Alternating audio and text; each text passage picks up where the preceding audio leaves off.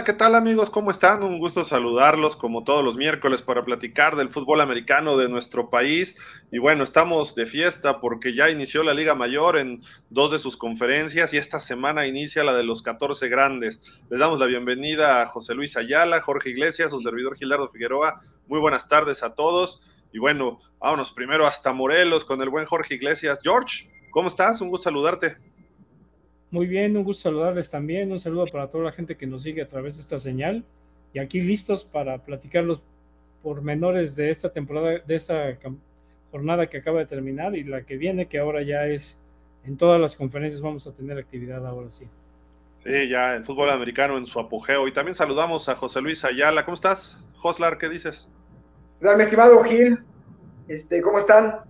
Aquí, Jorge, ¿cómo estás? Listo ya para hablar de fútbol americano, ya empezó la mejor época del año, y los partidos el fin de semana ya, y entonces ya, a darle, no hay más.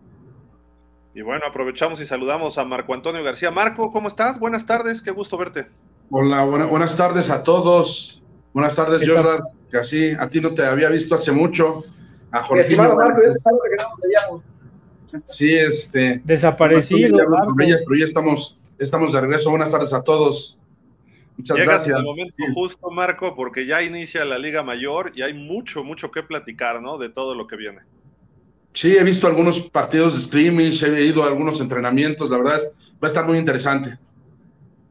Pues digo, si quieren empezamos con los partidos que vienen de Liga Mayor esta semana de la conferencia de los 14 grandes. Inicia la temporada oficialmente el próximo viernes.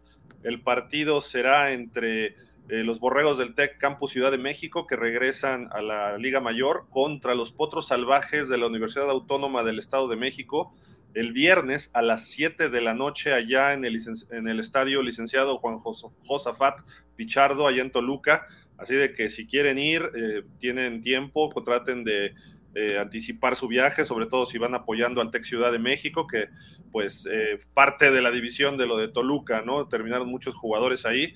Pero bueno, ¿cómo ves este partido, Jorge? Suena interesante de entrada, ¿no? Este duelo entre dos equipos, uno nuevo y uno que el año pasado no las tuvo todas consigo. Pues sí, y como siempre he dicho, es interesante sobre todo por saber cómo vienen los equipos, qué es lo que presentan y qué argumentos tienen como para pensar en llegar a la postemporada. Es una buena oportunidad. Generalmente siempre el primer juego de la temporada genera muchas expectativas en los equipos, creo que en este caso no es la excepción, y vamos a ver qué es lo que tienen ambos equipos para ver si sus aspiraciones pueden ser grandes este año. Estimado José Luis, ¿tú cómo ves a este duelo?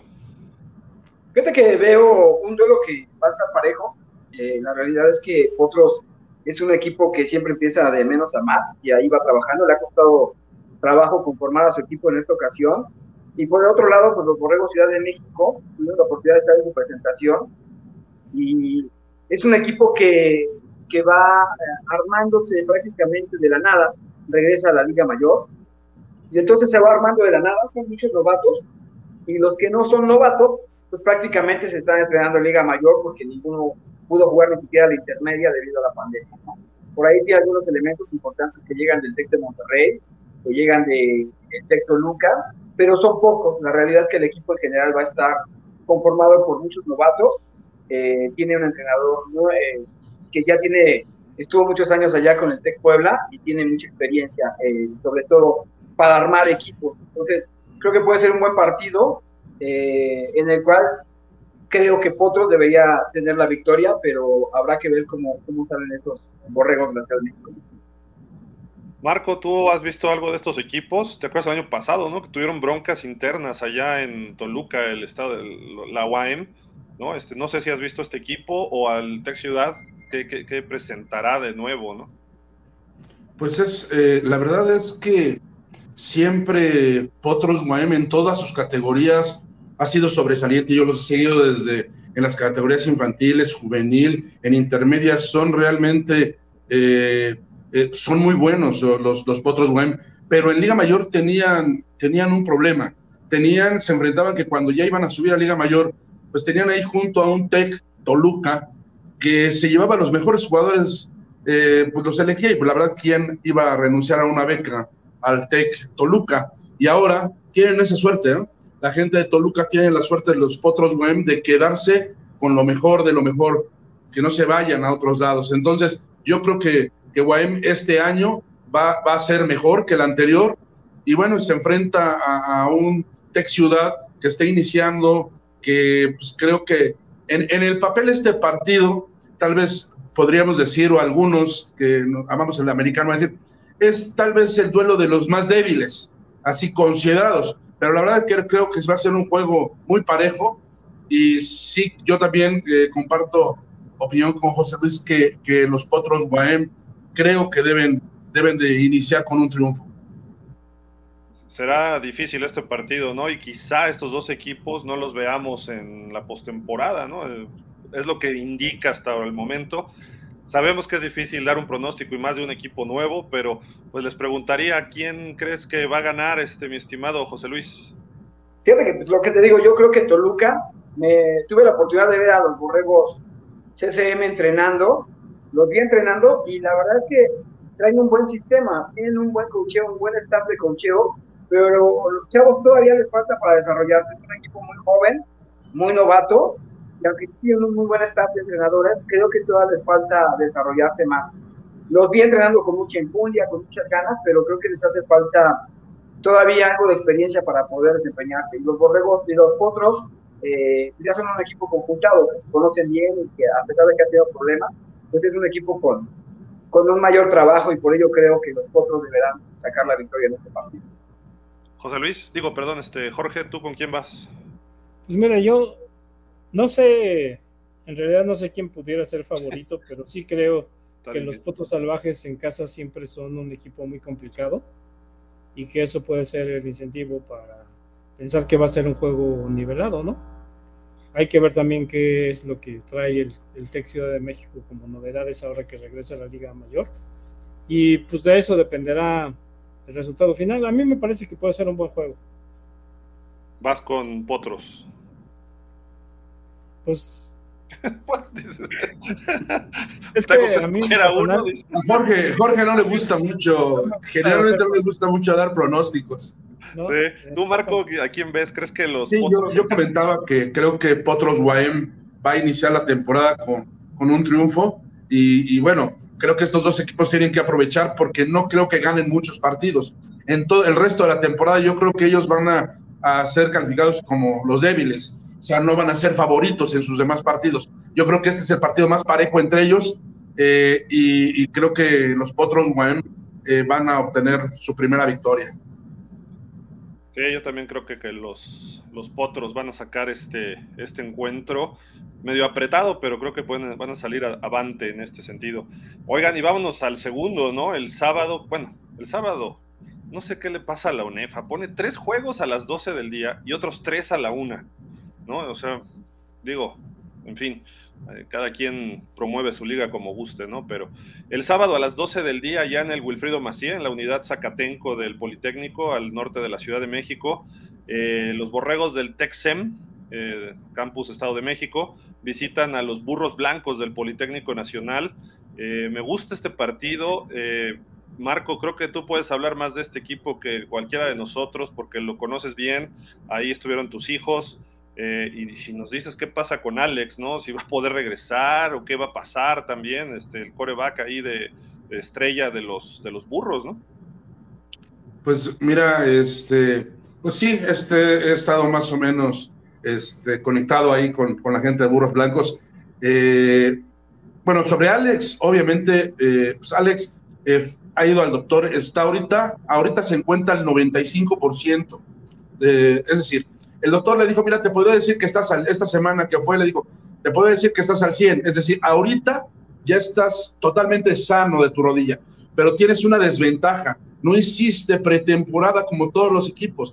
Tú jugar ahorita sería exponerte porque no traes una preparación atrás en campo, es decir, estuvo, de hecho sigue yendo a nadar diario, está en rehabilitación, o sea, ahorita ya está, ya puede entrenar, ya le dan permiso para entrenar en campo normal, al parejo de los compañeros, pero la verdad sería exponerse el jugar porque no tiene toda la pretemporada, todo el año, algunos pues desde enero están entrenando, ¿no? Son 9 meses que trae de desventaja. Entonces, pues la verdad es que opinamos, ya tú sabes, conoces a la familia muy bien, ustedes la conocen, los tres conocen a nuestra familia, que somos muy unidos, que lo discutimos todos, y pues el acuerdo fue, no te expongas, mejor descanse y síguete preparando, y pues que piense tal vez en, él tiene ganas de jugar el Mundial, ¿no?, de Alemania. Entonces, bueno, mejor que esté listo para ver si puede ser considerado para el Mundial, y por qué no, pues jugar en profesional ya sea la LFA o la FAM. Pero bueno, estas sí vi por ahí también, no sé de dónde sacaron que ya iba a estar en las Águilas Blancas, que en esa semana se presentaba, etcétera, etcétera, ¿no? Pero, y bueno, de algunas personas de Águilas Blancas, obviamente, que no quieren mucho a Alex porque, pues, tal vez les ganó algunos partidos o algo, pues, reaccionaron de que aquí no lo queremos, no etcétera. Les ganó a Alex, le ganaron los árbitros, Marco.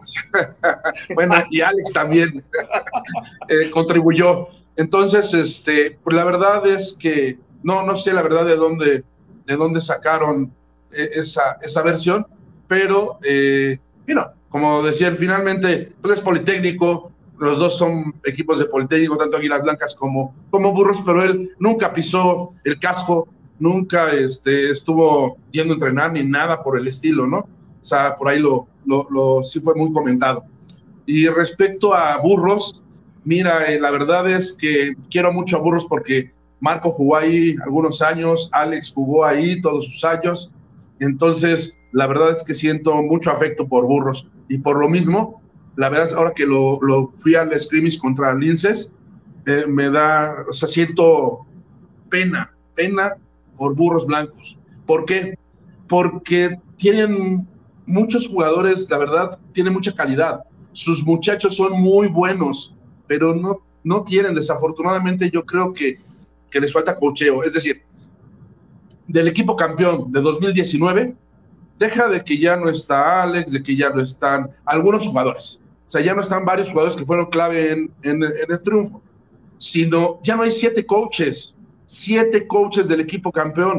Entonces, quitarle a un staff 7 coaches, entre sus 2 coordinadores, el ofensivo y el defensivo, pues la verdad es que sí les va a pesar. Y te digo, y de buena fuente en comentarios fuera of the record, que los muchachos están, la verdad, muy preocupados porque no se sienten cobijados por el coacheo. O sea, entonces eso es peligroso, ¿no? Cuando tienes tanto talento, porque Axel Medina, el quarterback, la verdad tiene mucho talento, tiene físico, tiene muy buen brazo, tienes un corredor como Julio Hurtado, tienes a 2 receptores como Smash, como Milo, que Milo el número 81 que se puede llevar a quien sea rapidísimo. Entonces tienes muchas armas, pero si no las sabes utilizar, le va a pasar lo que sucedió con Linces, que le salió, la verdad, barato el 2019.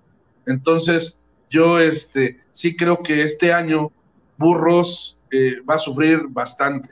Y este partido va a ser como clave, porque si Burros llega a perder contra el Texem, que es un equipo de altibajos, de repente sale muy bien, de repente sale muy mal.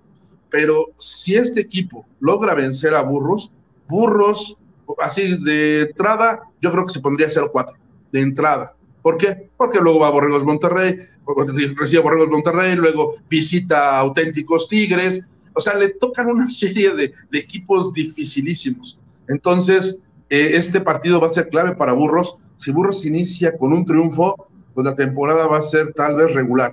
Si inicia con una derrota, la verdad es que yo creo que va a ser una de las peores temporadas de Burros Blancos. ¿Tú lo ves así, Jorge, también? Pues mira, yo pienso que en realidad si hubo un buen manejo por parte del staff de coaching de Burros, creo que lo que deberían de tener en consideración los equipos este año es que un juego no hace una temporada.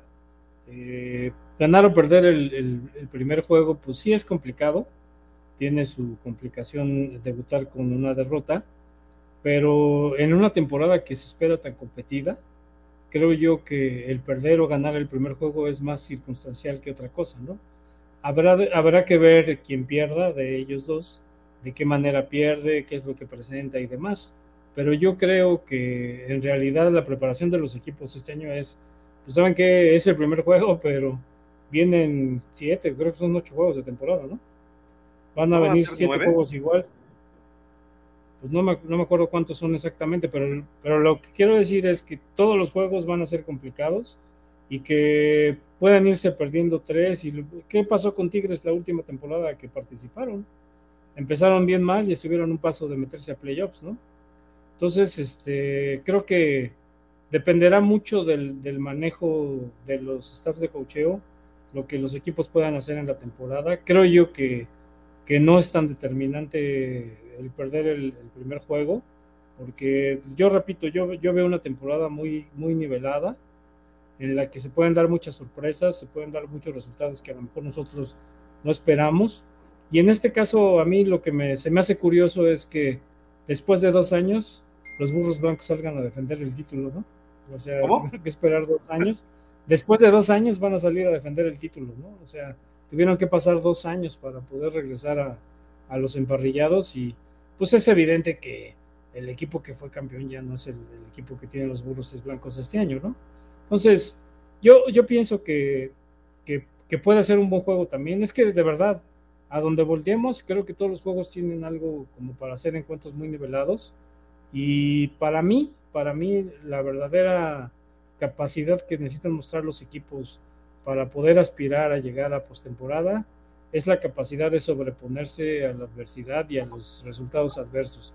Creo que quien esté mejor preparado para hacer eso es el que va a llegar más lejos en la temporada. José Luis. Pues mira, a mí me tocó estar en el juego de Burros contra Linces, que pierde Burros. Creo que fue un buen juego. Se le vieron cosas interesantes a los Burros, pero también concuerdo con lo que dice Marco. Creo que la pérdida de esos 7 coaches del equipo campeón, pues sí es notoria, ¿no? El esquema de trabajo es muy diferente a lo que había en aquel momento, la motivación, la manera de tratar al equipo y de impulsarlo es muy diferente a lo que pasó en aquel año, ¿no? Entonces, sí veo un buen equipo, creo que tiene un buen equipo. Se va a enojar Marco conmigo y ya no me va a querer ver, pero creo que Axel es un mejor pasador que Alejandro. Alejandro es un cornerback mucho más completo porque es líder, porque es muy buen corredor y además pasa bien. Pero si solamente hablamos de la parte de juego aéreo, creo que Axel tiene cualidades para hacerlo un mejor pasador, o un pasador, si no mejor, más peligroso. Tiene muy buen brazo, tiene muy buena puntería y buena visión de campo. Entonces creo que por la parte aérea, Axel va a ser una buena herramienta. No va a tener esa facilidad que tiene Alex de correr, eso no va a tener. Y no va a tener, aunque lo tiene un poco, no va a tener ese liderazgo de Alex. Eso es nato y es lo que hace grande a Alex. Es ese liderato y eso le va a pesar al equipo, porque el equipo se recargaba en Alejandro, no solo en su liderazgo, sino también en su carrera. Axel se va a recargar solamente en su brazo y en su forma de tirar. Y por ahí creo que es donde puede sacar una buena ventaja. Me tocó estar ya, hoy estuve en la presentación de los Borregos SEM, y los vi con Águilas Blancas también, y es un equipo aguerrido, sí, pero creo que le falta disciplina todavía. Mario Acevedo está llegando como nuevo entrenador en jefe de ese equipo, y todavía su filosofía no ha permeado completamente en el equipo. Este equipo había perdido un poco el rumbo porque era un equipo ya un poco, digamos, flojo, que no le echaba tantas ganas como las versiones anteriores del SEM, y ahora se está queriendo retomar eso, pero todavía no se logra. Son 45 veteranos que estaban acostumbrados a no trabajar a fondo, y tiene 25 novatos que se van a incorporar a un nuevo esquema de trabajo. Entonces, creo que por ahí es la debilidad del SEM. Creo que Burros Blancos puede salir favorito para este partido, y creo que gracias al trabajo de Axel lo puede lograr. Por la vía terrestre, tienen consultado un muy buen corredor, pero la línea ofensiva no le abrió tantos huecos ante los Linces, y creo que va a ser el problema, que la línea ofensiva no es tan sólida en sus bloqueos, y por ello van a batallar por la parte terrestre, y por la vía aérea Burros Blancos va a ser su fortaleza. Entonces, creo que Burros Blancos puede sacar un partido que va a ser apretado, tampoco va a ser muy fácil, porque el SEM lo vimos contra Águilas Blancas, un equipo muy aguerrido, pero jugó contra Águilas Blancas, perdieron, a pesar de que ellos jugaron prácticamente todo el partido con su primer equipo, y entonces le echaron todas las ganas, y al final Águilas Blancas le sacó el juego. Va a ser un buen juego ante Burros, pero creo que Burros Blancos debe salir como favorito. Oye, Marco, una pregunta con respecto a Alex. ¿Regresa esta temporada o ya de plano se va a sentar? Bueno, o sea, podría regresar en el sentido de que ahorita ya está listo. Es decir, si realmente él quisiera jugar, dirías, bueno, no juego los 3, 4 primeros partidos y después, pero yo creo que no tiene caso ya jugar ya en temporada regular ya iniciada, ¿no? Entonces, digo, no soy él, pero sí, digo, lo hemos platicado y creo que no regresaría para esta temporada. Okay. Que ya no jugaría. Ya pensar en la profesional. Tiene que ser LFA, porque ya compraron el boleto al mundial ahí con la federación. O sea, tiene que jugar, ¿no? El LFA. Entonces, ya estará pensando entonces en la LFA. No, digo, pues es que no hay duda, porque si va la FAM, pues ya no va a poder, porque la FAM no está con la federación, ¿no? Entonces, no, sí va a haber, ahí va a ser. Se supone que va a haber un tryout. Ya se apalabraron ahí, pues. O sea, se supone que va a haber un tryout para que los elementos de FAM o de otras ligas puedan ingresar. No puedes dejar a FAM fuera. Imagínate dejar a la defensiva de Parrillero fuera, estás dejando al 70%. Pero la de fundidores tienen, hombre, y todos los nacionales. Ajá. Es más, yo pondría los fundidores nada más, ya. Va a haber un tryout. Toda la vida. Va a haber un tryout para jugar. Bueno, ahí está el partido, no se lo pierdan, a las 12 del día, en el Wilfrido Maciá y en Zacatenco. Esperemos ahí, va a ser interesante ver este juego, ¿no? Para ver cómo vienen los burros y sobre todo también el Tec SEM, ¿no? A ver qué presenta en esta situación. Pero hay un problemita, ¿no? Por parte de la UNEFA, que pues pone a la misma hora este partido que luce como el estelar de toda la semana 1, el Tec de Monterrey, que terminó invicto y que se vio como el equipo más contundente el año pasado en el torneo que hubo de regreso a la actividad después de la pandemia, visitando a los Pumas, que tuvieron partidos muy interesantes el año pasado, juegan ahí en el Estadio Olímpico de CU. Creo que este juego pudiera determinar mucho, ¿no? a lo que viene. Los Pumas sí terminaron 3-2 el año pasado, pero el equipo ha ido creciendo. Jorge, nuestros Pumas de toda la vida, ¿le podrán pegar al Tec? ¿Tendrán con qué? De lo que hemos visto. Pues mira, vamos a ver en el caso de Pumas, qué tanto les afecta el no haber tenido scrimmage de preparación. Siempre los scrimmage son importantes para definir muchas cosas en los equipos, cómo funciona un sistema, qué jugadores están sobresaliendo, etcétera, ¿no? Y van ante un equipo que, como nos dijo el coach Altamirano este año, es un equipo que no se va a caracterizar ya nada más por ser un equipo grande, sino porque ahora va a ser un equipo muy rápido, ¿no? Vamos a ver si esta nueva faceta no le crea problemas al equipo de Pumas, porque tradicionalmente el tonelaje del Tec era complicado contra la rapidez de equipos como Pumas, ¿no? Vamos a ver cómo se pone en ese sentido. Pero además yo creo que hay varios juegos que pueden ser los juegos de la semana, el de Acatlán, también con Tigres, no podemos decir que no, ni el debut de Águilas Blancas, ¿no? A mí lo que me llama la atención de este juego es el debut de la primera jugadora de fútbol americano en Liga Mayor y la primera entrenadora de un staff de Liga Mayor en el Tec de Monterrey y en el equipo de Pumas CU. Creo que eso es algo que es una situación que se viene dando no solo en México, en Estados Unidos ya se está cada vez viendo con más naturalidad mujeres en todos los ámbitos. Hay gerentes generales, hay directores de scouting, hay entrenadoras en algunas posiciones dentro del campo. Y ahora está poniéndose en boga una que pretenden que sea la ley Rooney, que obligue a los 32 equipos a tener al menos una mujer de algún grupo étnico o racial que pudiera integrarse a sus equipos, ¿no? Entonces, eso ya habla de que la NFL ya lo está viendo, no nada más como un atractivo por una cuestión de género, sino que ya también estamos viendo que las mujeres están demostrando su capacidad. Esperemos que el caso de Andrea Martínez con los Pumas como pateadora y de esta Gabriela, creo que también es Martínez, ¿verdad? Gabriela Martínez del Tec de Monterrey, que es la encargada de línea ofensiva, nos demuestren eso, ¿no? Que son personas que no están ahí por ser mujeres o porque el equipo quiere implantar una cuestión de género, que de verdad demuestren su valía y que veamos que las mujeres empiezan a ingresar a campos que a lo mejor uno podría pensar que eran considerados solamente para hombres. ¿Pero de verdad es lo que te llama la atención de este juego? Yo creo que está interesante eso. Pues digo, son aspectos que dentro del panorama de lo que es el juego, son cuestiones que van alrededor y que que marcan lo que es una confrontación. Creo que como periodistas este tipo de situaciones son interesantes y ver cómo crece la mujer en un mundo que yo les aseguro que hace 2 o 3 años nadie pensaba que las mujeres pudieran integrarse a este mundo del fútbol americano, y menos a nivel profesional. Digo, yo lo veo como una nota de morbo, de relleno.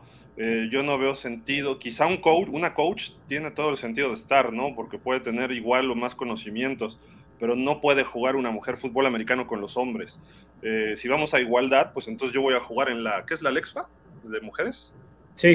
Voy a jugar allá, y si no me dejan, entonces voy a acusar una discriminación o que me incluyan por ser de género. No es parejo, no es justo para ni un lado ni para el otro.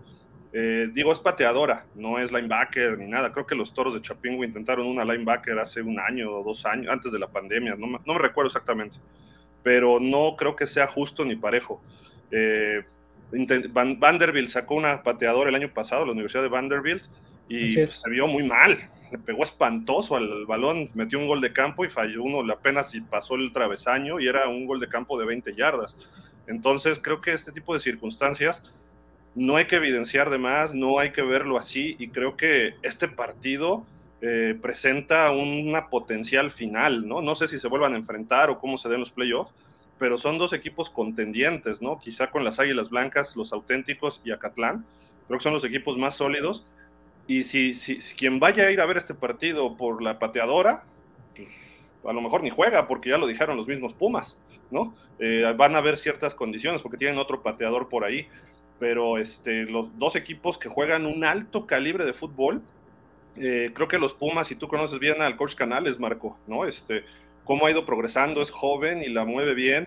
El coach de corebacks o coordinador ofensivo, Francisco Alonso, también fue los 2 quarterbacks muy buenos de Pumas, ¿no? Entonces creo que va a ser interesante los matches de este partido, me refiero, y el ajedrez de coacheo, ¿no? Altamirano contra Canales, 2 grandes quarterbacks de otras épocas, y Alonso que apoya ya a Canales, ¿no? Sí, yo creo que tienes razón, pero yo lo que comenté es que esto es parte del marco que presenta este juego. Obviamente lo que veremos en el emparrillado es lo que va a ser sobresaliente, pero también habrá que ver, porque eso es lo que también a mí me llama la atención, si realmente Andrea va a jugar, porque hasta ahorita nos lo han manejado como que ella va a ser la pateadora. Vamos a ver si realmente es así, y si realmente es así, cuál es su rendimiento dentro del campo y si está justificada su participación con el equipo. De acuerdo. Pues a ver, ¿quién gana este partido, José Luis? Mira, yo creo que es un buen partido, uno de los más atractivos del año, y creo que sí es el partido más atractivo de la primera jornada, mientras que muchos, como la mayoría, piensa que Burros Monterrey es una máquina prácticamente imparable. Yo creo que el juego contra Burros Blancos del año pasado nos dejó en claro que no es así, que el equipo, como dice el coach Altamirano, sale a ganar, pero sabe que no puede ganar todos los partidos con 70 puntos, y sabe que hay equipos que se le van a poner muy complicados, como es el caso de Pumas. Yo creo que va a ser un duelo cerrado. Puede ser un duelo de muchos puntos, pero cerrado. El quarterback titular de Burros Monterrey viene saliendo de una lesión, que dice que ya está 100, viene saliendo de una lesión. El de segundo equipo es alguien a quien le falta tener cierta disciplina en cuanto a seguir las órdenes que le dan los coaches, pero lo hace muy bien también. Entonces, es un buen ataque aéreo. Y tiene una defensiva impresionante, de un gran tamaño y mucha rapidez, como dice el coach Altamirano. Y se van a enfrentar a un equipo que tiene una unidad de quarterbacks bastante eficiente. Si bien son novatos, van a entrenarse en la categoría. Me parece que son eficientes y va a ser muy complicado poder pararlos. El equipo de Pumas es muy, muy completo. Se reforzó bien, y aunque no hayan tenido partidos de preparación, yo creo que el equipo va a aprovechar el estar en casa. Burros Monterrey quizá siente el peso, o los jugadores quizás sientan el peso de la afición. Se espera una muy buena entrada en el partido, se espera que haya más de 15 o cerca de 20,000 aficionados o más, entonces eso quizá le pueda pegar a la gente de Monterrey. Lo que es un hecho es que va a ser un buen juego, un juego cerrado, y ambos equipos saben que el resultado va a marcar el resto de su temporada, ¿no? Podría complicarles una derrota el resto de la temporada, entonces por eso le van a poner todas las ganas de hacer un partido cerrado. En el tema de la pateadora, los Pumas no lo han manejado como que es la pateadora titular. Sabemos que está en el tercer equipo, ni siquiera en el segundo, está en el tercer equipo, y entonces por ende es muy difícil que vaya a haber acción aquí. Seguramente va a debutar en la temporada, pero no sabemos en qué partido. En este creo que es muy difícil que vaya a patear. No está programado que ella patee y que sea la pilar número uno. No está en el primer equipo de pateo, entonces es muy difícil que se dé. En el caso de Gaby, digo, también ya se discutió un poco. Se dice que Gaby no es la primera entrenadora, que ya hubo por ahí alguien en Pumas. Algunos dicen que como fue preparadora física y no coach de unidad, no cuenta. Está bien, eso es la subjetividad, pero ahí está. Pero Gaby tampoco es la única, ni es la primera en todo caso, porque hoy justamente yo charlaba con la coach Kelly, que es la encargada y la responsable del perímetro en los Borregos SEM. Así que Borregos SEM también tiene una entrenadora y también es de unidad. Ella, la coach Kelly, es la responsable del perímetro de los esquineros de Borregos SEM. Así que Gaby no será la primera. Y sí, cada vez se abre más la posibilidad de que haya entrenadoras en el fútbol americano, no solo en México, sino en varias partes del mundo. Y eso sí es un atractivo. Yo creo que es un atractivo para el partido. No de los principales, pero sí genera cierto morbo ver cómo se van desempeñando, ¿no? Yo lo platicaba, por ejemplo, con la coach Kelly hoy, le decía, oye, vas a enfrentar a Pumas CU y Auténticos Tigres, que tienen ataques aéreos impresionantes, y entonces para ti como entrenadora es un reto, ¿no? Y ella me lo decía, efectivamente es un reto, y es demostrar que las mujeres estamos capacitadas para enfrentar los retos en un deporte tan competido como el fútbol. Entonces creo que eso es un atractivo extra, pero sí creo que el plato fuerte es ver a tus Pumas, hombre, ya dedica a tus Pumas. El plato fuerte es ver a los Borregos contra los Pumas, ¿no? La verdad es que va a ser un juego, y si me preguntas, yo creo que este partido lo gana Pumas. Cerrado, pero creo que lo gana Pumas. Órale. ¿Tú también, Jorge, vas con tus Pumas de toda la vida? Yo no doy pronósticos. Bueno, pero de corazón. No, pues... va a ganar el que anote más puntos, eso sí estoy seguro. ¿A poco? Marco, ¿tú qué ves de este juego? Y tu opinión de la muchacha esta Andrea y de la coach y todo. Mira, yo lo primero que veo es, la verdad, para mí es el partido más atractivo de la jornada, sí, para mí. Aún nada más una corrección a Joslar. Burros Monterrey no enfrentó a Burros Blancos el año pasado. Entonces, fue a Águilas Blancas, cuando jugaron por ahí, y no se vio tan potente, pero no sí, fue contra Burros. Fue Águilas Blancas.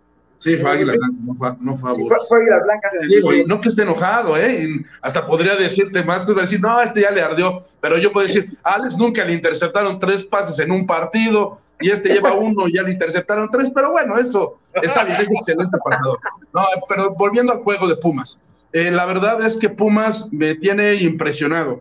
He tenido oportunidad de verlos entrenar y es un gran equipo. Es uno de los pocos equipos, como lo es Borregos Monterrey, como es Auténticos, que se preocupa por todo. Es decir, mientras el año pasado que yo estaba muy de cerca con Burros y recuerdan que no había pateador, es más, el pateador era Axel, el mismo... coreback, porque no tenían pateador, y esta vez en Linces, otra vez no tienen pateador, o sea, contra Linces cambiaron a uno, no mete un punto extra, meten al otro, no tienen pateador, y sin embargo Pumas, uno de los, a eso le llamo profesionalismo, pero tienen un coach de pateadores, un coach nada más para pateadores, no especialistas, porque muchos sí como dicen, no, nosotros también tenemos coach de equipos especiales. Una cosa es ser coach de equipos especiales y otra cosa es ser coach de puros pateadores, que en México no se le da la importancia. Y aquí tienen el coach Ronaldo Zúñiga, que fue el pateador del año pasado, que salió de Pumas, se quedó como coach de pateo.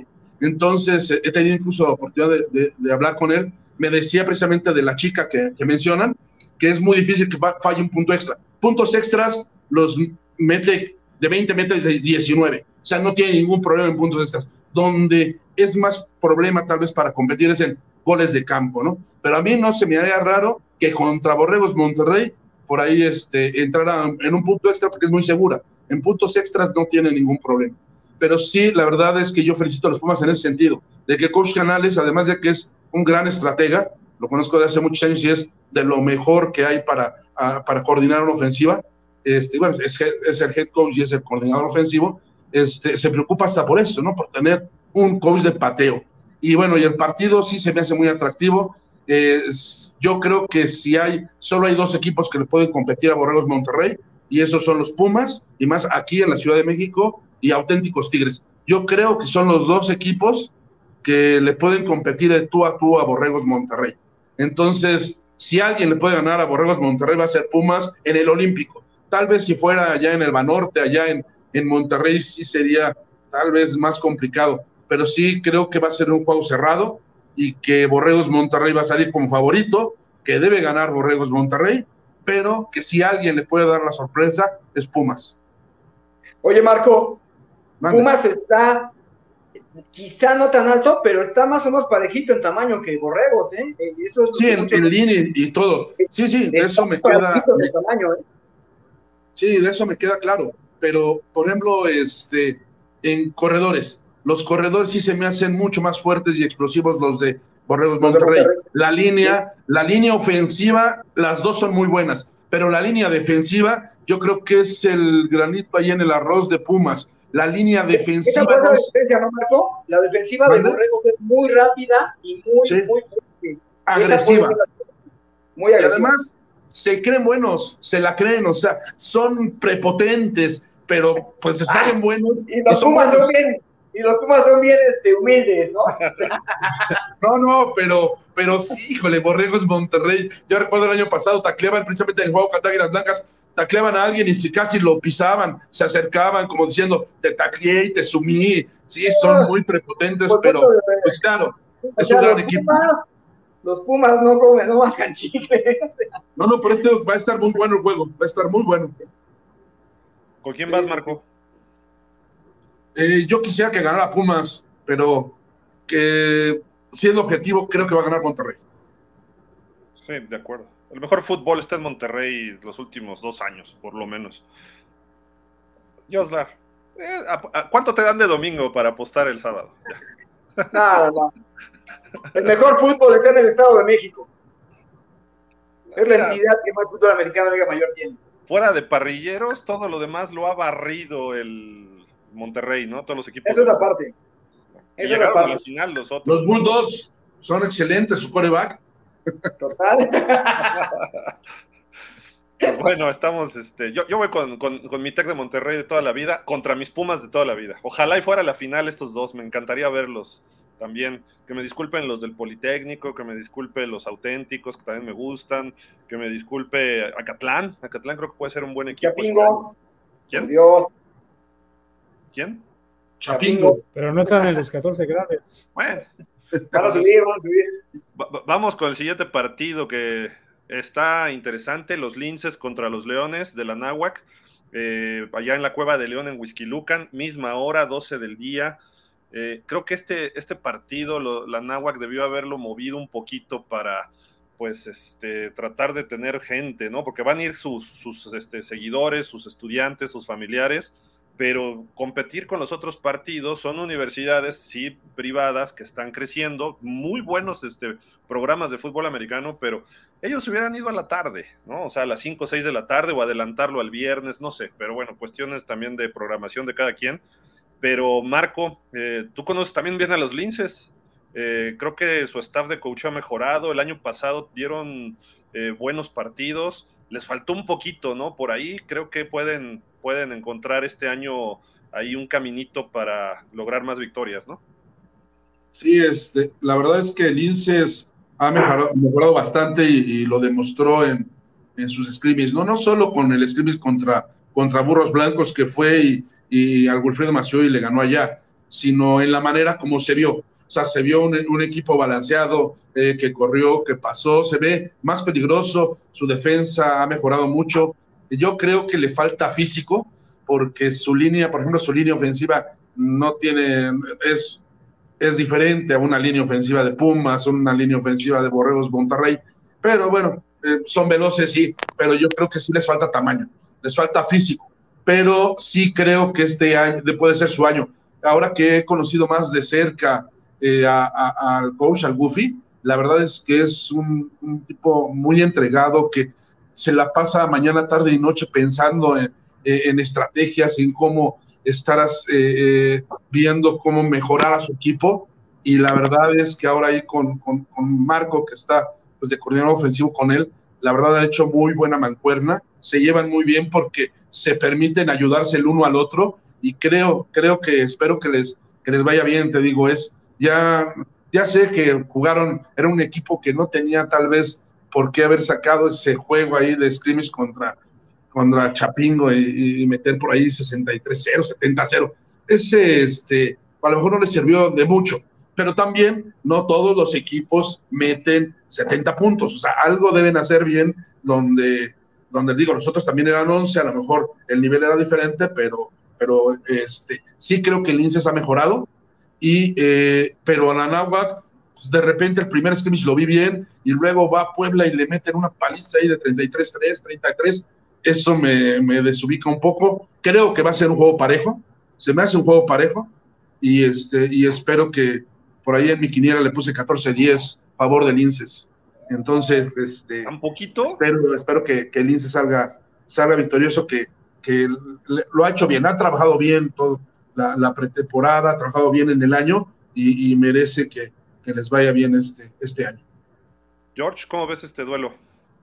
Pues a mí me parece que el Linces ha tenido una buena preparación, el equipo se ha visto bien, como bien dijiste, no es fácil meterle 73 puntos a un equipo, por lo mucho que digan, no, es que ese equipo era mal, no, pues no está tan fácil, y creo que eso habla de un buen trabajo, y sabemos que Marco, el coordinador ofensivo, ha hecho ya mucha experiencia, y es un coach muy experimentado trabajando en Liga Mayor, creo que se va a notar su mano, y si está haciendo buena mancuerna con Rodrigo Pérez, pues más, ¿no?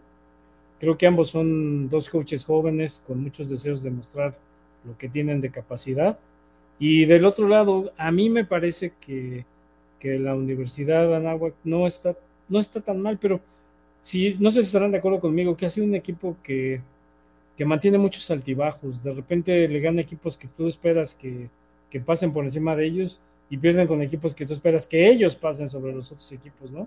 Si logran quitarse esa etiqueta de gitanos y puedan mantener un nivel constante durante la temporada, pues a lo mejor pueden dar de qué hablar, ¿no? Vamos a ver si logran vencer esa situación que se ha presentado los últimos años con ellos, y me parece que por lo que han mostrado los dos equipos puede ser un buen juego, ¿no? No creo que vaya a ser tan disparejo.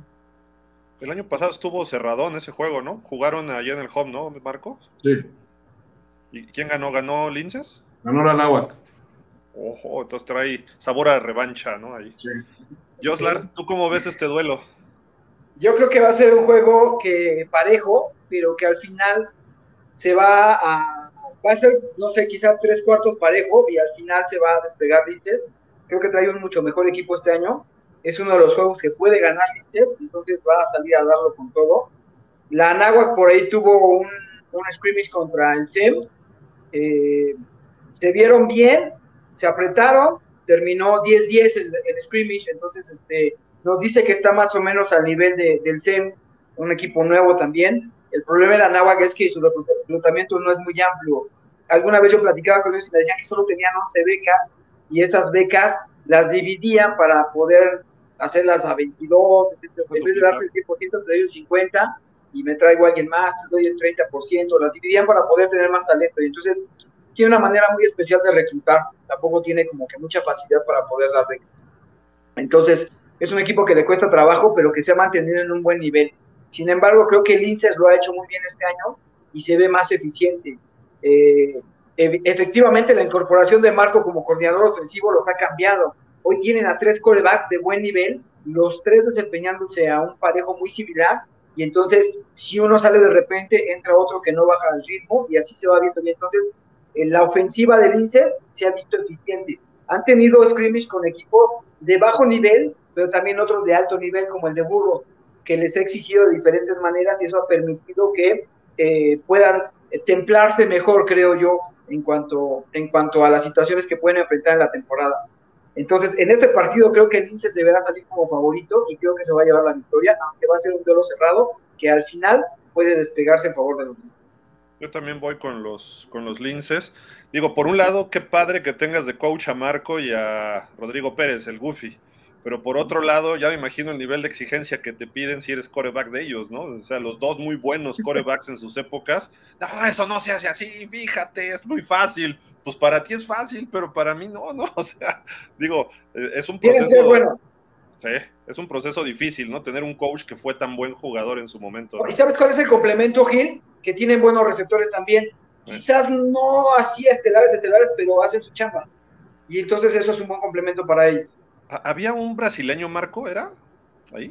Es panameño, un corredor, Scott, y es bastante, sí, muy fuerte, físicamente sí. Muy fuerte, pero tienen dos corredores muy rápidos, uno precisamente que jugó en Burros, que ahora está por allá, es un corredor de primer nivel, Percaste se llama, y es la verdad muy, muy buen corredor, se vio bien en los scrimmage, y también tienen por ahí un número 28 que es muy explosivo, que en cualquier momento se escapa, porque le anotó a Burros como de 50 yardas, se escapa y se va. Entonces tiene buenos corredores, tiene en los receptores el número 10, que le dicen el Jet, es rapidísimo, tal vez el receptor más rápido que hay en UNEFA, muy, muy rápido, y sus, como dice Joslar, sus corebacks, sobre todo Patiño, el hermano del coreback de Águilas Blancas, pues el año pasado era novato, este año se ve más asentado, se ve más tiene mejor puntería, entonces, con más tranquilidad. El otro es muy rápido, y que es rapidísimo, o sea, es muy explosivo. El otro coreback igual no encuentra y puede correr y te da 20 yardas, porque es muy, muy veloz. Entonces sí creo que tienen armas que pueden explotar.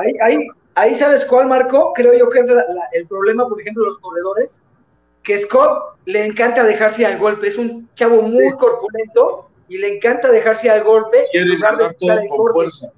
En lugar de buscar el corte, se va al golpe. Si buscara el corte, yo creo que tendría mayor ganancia. Es cierto. Es un hándicap en contra, porque Scott se deja ir, tiene mucha fuerza. Y entonces, su hermano está en el Texem. Sí. Es más chico y está en el Texem, su hermano. Sí. Oye, entonces Patiño es hermano del que estaba en Toluca, que ahora está en las Blancas. Sí, son los dos hermanos, van a ser abridores los dos, pruebas, en la misma temporada, uno con Linces, el otro con Águilas Blancas. Vamos a leer unos comentarios, hoy seguimos con los otros partidos que todavía están buenos. Carlos Fonseca, el primer juego para Burros sí es determinante. A Monterrey, Acatlán y Auténticos no les va a ganar, se pondrían 0-4. Interesante, ¿eh? Sí. Nos dice, creo que Joslar no vio a detalle el juego, Axel no puso ni un pase, los dos touchdowns fueron Ave Marías rectos, y se salvó de que le interceptaran por lo menos 3. Luego dice... No sé, yo sí lo vi, y lo vi muy bien, vi varios pases muy certeros. Dice Carlos Fonseca, juega de pateador a Gildardo, sí mete los puntos extra, ya es mejor que la mitad de pateadores de los 14 grandes. Ok, pues ya lo dijo Marco, ¿no? Que los Burros siguen sin pateador, ¿no? Sí. Que se la lleven, ¿no? Que se la roben a los Pumas. Dice Juan Salvador Romero, jóvenes, buenas tardes, feliz por el regreso de la Liga Mayor, pero aún así pienso que la conferencia de los 14 grandes debería dividirse en dos, hay por lo menos 3 equipos que no tienen el mismo nivel. Así está dividida en 2. Sí, pero digo, hay, ¿qué? 5 equipos fuertes, ¿no? Más o menos. Sí, pero está bien, tienes postemporada. Uh-huh. Está dividida en 2. Y quién quita, vas creciendo en la temporada. Un equipo como Linces o como la Náhuac empiezan y encuentran su ritmo y cuidado al final, ¿no? Porque esos equipos van madurando sobre el proceso y le pueden pegar a cualquiera. Podríamos decir que en Nacional también hay equipos que deberían estar en 14 grandes. Lobos deberían estar en 14 grandes, por ejemplo. Correcto. Vámonos con otro buen partido, ¿eh? Águilas Blancas contra los Aztecas que regresan. Digo, es una gran incógnita qué pasa allá en Cholula con este equipo de los Aztecas. Águilas Blancas se reforzó bastante bien. Creo que lo que le fallaba o lo que tenía un poquito débil lo mejoró este año. Vimos que terminó 3-3 el año pasado, pero creo que puede ser un contendiente este año, ¿eh? Las Águilas Blancas. No sé ustedes qué me digan. Están bien coachados, es un equipo creciendo, tiene talento, y la UDLA creo que va a sufrir este regreso, me da esa impresión, pero no sé qué tantos jugadores estuvieron allá en la presentación, creo que tú, Joslar, ¿sí? Regresan de la época del Coach Fisher, ¿no? Sí, sí, yo creo que a la UDLA le va a costar mucho trabajo, son demasiado novatos, sus veteranos no han jugado Liga Mayor prácticamente, muchos suben de intermedia, y son veteranos de segundo año que no jugaron esos primeros años de Liga Mayor porque no hubo temporada para ellos, no hubo actividad, ¿no? Ya sea por la pandemia o por los problemas que tenían. Creo que el cambio de entrenador, aunque el actual entrenador era parte del equipo de Eric Fisher, pues siempre será un cambio y creo que sí les va a afectar o les va a pesar poderse acoplar nuevamente, agarrar un nuevo sistema. Entonces creo que la UDLA está abajo. Por el contrario, creo que Águilas Blancas se ha reforzado bastante bien, se ve un equipo completo, y lo demostró ante el CEM. Con el CEM, Águilas Blancas sí metió y sí rotó a todos equipos, le dio juego a todos equipos, y aún así se mantuvo en buena pelea, le dio trabajo, le dio actividad a todos, y entonces creo que está mejor conjuntado. Yo en el papel creo que Águilas Blancas debe ganar cómodamente este partido. George, ¿tú qué ves de este juego? Pues menudo debut que va a tener la UDLA contra un sinodal tan fuerte, ¿no? Yo he oído muchas cosas, no he visto yo a las Águilas Blancas personalmente, pero he oído muchas cosas y parece ser que el equipo no solo viene bien, sino que además viene muy motivado con la idea de tener una buena temporada después de que en su última temporada en Liga Mayor, pues disputaron la final a los Burros Blancos, ¿no? En una, ¿cómo dices tú, Gil? ¿Que les robaron el juego? No le digas, pero luego que se vaya Marco, platicamos, porque si no se enoja. Pero a mí me parece que en realidad para los aztecas es un juego muy, muy importante, porque después de 2 años con tantos problemas, regresar a Liga Mayor, pues, aunque creo que lo que comentó la rectora el día de la presentación, en el sentido de que les gusta ganar campeonatos y todo, pero que también tienen claro que hay que cumplir con ciertos procesos, como refiriéndose al hecho de que el equipo está retomando otra vez el camino y que están trabajando para que tengan todos los apoyos, todo este tipo de cosas, ¿no? Como que ese discurso fue más para decir que no están ahorita tan fijos en la idea de ser campeones o alguna cosa de estilo, sino que están pensando en un proceso para el equipo y qué mejor que medir sus posibilidades ante un equipo como el de Águilas Blancas, que para muchos es considerado también uno de los candidatos a estar en postemporada, ¿no? Entonces creo que eso va a ser bueno para el fútbol, aunque aquí a mí también lo que me da pena es que se ha hablado mucho del asunto de la venta de boletos y del ingreso de los aficionados y todo este tipo de cosas, que ha habido muchas críticas a la escuela por el hecho de que solamente pusieron a disposición de los aficionados de las Águilas Blancas, creo que 1,000 boletos o alguna cosa así. Los que no tienen y más. Ha habido es lo que yo decía, bueno, pues es que si el Estado tiene capacidad para 2,800 y tú vendes la capacidad de boletos que tienes para la tribuna del rival, ¿no? Porque no vas a meter a los rivales a la tribuna de tu equipo, porque eso crearía un conflicto muy, muy difícil de subsanar. Entonces, ¿qué hacen? Pues dan la totalidad de los boletos para el equipo Vicente, además los dieron gratis, no los vendieron, ¿no? Y la gente de Águilas Blancas se quejaba, no, pero es que somos la afición más grande, pues sí son la afición más grande, sí son la afición que más sigue a su equipo, sí tienen muchas cosas, pero la capacidad del estadio está muy limitada y pues también tenemos que entender esas cosas. Yo no creo que el equipo de la UDLA lo haya hecho por tomar ventajas en algún sentido, a mí me parece que es real, todos conocemos el templo del dolor y sabemos que es muy limitada su capacidad, entonces creo que en ese sentido yo creo que lo que piensa hacer las autoridades de la Universidad de las Américas de tener un dispositivo de seguridad y que solo pase a las instalaciones de la escuela la gente que lleve boleto y demás, a mí me parece que eso está bien. Correcto. Que debemos siempre velar por la seguridad de la gente que va a los estadios, ya bastantes sustos nos hemos llevado en el pasado como para todavía en una temporada en la que se espera que sea tan nivelada, estemos hablando de otras cosas. Creo que la UDLA nos debe... Ahí, Jorge, perdón. Bueno, ¿no? Ahí, Jorge, perdón. Yo creo que esos comentarios de que racismo y demás no cobran. Efectivamente, no, como dices, el estadio no tiene las gradas que tuvo antaño cuando estaba en UNEFA los Aztecas. Cuando estuvo en Conadip solamente se recortaron las gradas.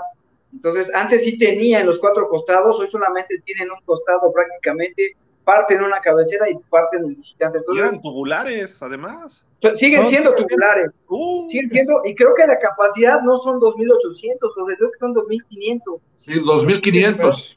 2.500. Entonces, 1.000 a mí me parece que es, incluso que se vieron amables, porque tienen una buena cantidad de boletos.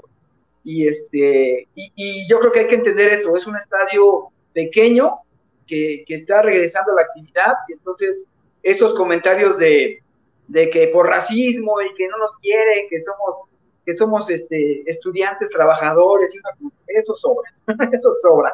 Entonces sí creo que tiene que ver con este punto de que no hay capacidad para más, ¿no? Yo por ejemplo lo comentaba hoy, ¿qué va a pasar en el estadio de los Borregos M?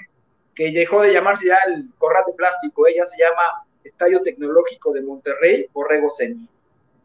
Entonces, también antes tenía, toda la parte del visitante tenía gradas, ahora está recortado a la mitad porque hay una cancha de tenis ahí. Entonces, ¿qué va a pasar? Oye, en la semana 2 va Pumas. José, ¿van a protestar lo mismo? Pero el estadio no se llamaba Corral de Plástico. Así sí, no. Lo bautizó un amigo nuestro, Alberto Montoya de Ovaciones, en su uh-huh. época, así lo bautizó y así lo conocía todo el mundo. Pero así lo designó también. Así lo conocieron. Es como el Templo así del Dolor, ¿no? También. No, pero el TEC así lo designó también, como el Corral de Plástico, pero este año, por cuestiones institucionales, todos los estadios del TEC se llaman Estadio Tecnológico de Monterrey, Borregos Guadalajara. Ya no es el Cárter Azul, ya es Borregos Guadalajara. Y así todos, por decisión institucional. Aunque todos sabemos que la afición y la gente los va a seguir conociendo con su nombre tradicional, ¿no? Con su mote tradicional. Oye, Marco, yo insisto, ¿no? Creo que la UDLA debería buscar hacer algo un poquito, un estadio un poco más decoroso de acuerdo al nivel de fútbol que ha presentado históricamente, ¿no? Pero bueno, lo que estará en el campo a lo mejor nos sorprende para bien, ¿no? También, o sea, no necesariamente les tiene que ir mal, ¿no? Sí, lo que pasa es que hay que recordar que en CONADEIP, la verdad, no iba mucha gente, no tenían el arrastre de... No, es cierto, o sea, iba tal vez la familia de los jugadores y nada más, y de repente por ahí algunos estudiantes, ¿no? Pero la verdad, CONADEIP, todos los partidos de CONADEIP, pues por eso hasta de broma decían que la gente estaba, nada más estaba vacío los estadios. Precisamente por eso dicen, quiero ver a Monterrey ahora en el estadio de CEU con 15, 20 mil personas enfrente, a ver cómo reaccionan, porque nunca en su vida han jugado contra 20 mil espectadores. Y eso les va a pegar, ¿no? Entonces, es igual. Perdón, Marco, antes de que continúes, nada más ahí. Ya existe el proyecto para el estadio, se retrasó por la cuestión del conflicto interno que hubo, pero la construcción debió haber iniciado hace algunos meses.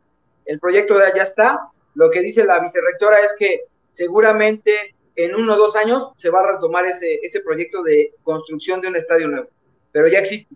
Pero ese proyecto está desde el 96. ¿Saben qué? No, pero ya venía y se frenó por el conflicto interno que se generó ahí en la rectoría, pero ya el estadio ya estaba planificado para que arrancara la construcción. Les voy a decir algo, lo que yo sé de ese campo de la UDLA es que no se ha construido un estadio porque eso le daría en la torre al concepto que tiene la construcción de la escuela con el entorno.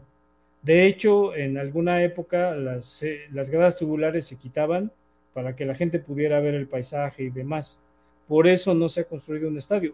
Si esto que tú nos dices, Goslar, es lo que va a prevalecer, entonces ya no les interesa.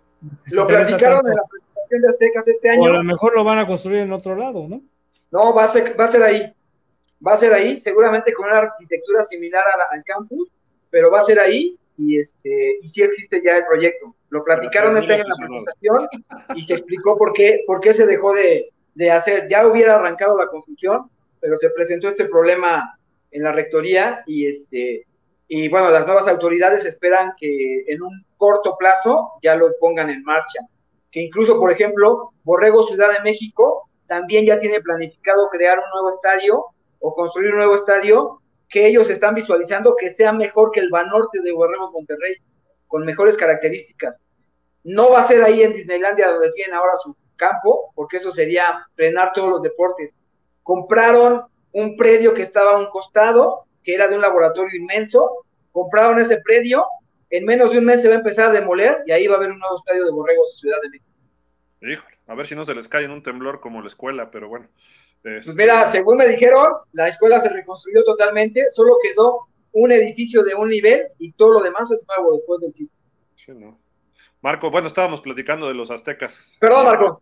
Sí, no, sí. Y referente al partido contra Águilas Blancas, sí creo que comparto opinión con ustedes en el sentido de que la UDLA no es el mismo equipo de Fisher, que no es esa potencia que ese equipo potente que barría con todos, pero no hay que olvidar que tienen 70 becas y que ellos reclutan atletas. Entonces, de que tienen atletas, solo que sin experiencia, como decía Yosda, no tienen la experiencia, los de segundo año apenas van a debutar, etcétera. Entonces, sí, Águilas Blancas se ha fortalecido mucho, sobre todo ahora con Patiño como coreback, con unos linieros por ahí que les trajeron del norte. Entonces, sí creo que Águilas Blancas está... Con tus amigos Burros Blancos.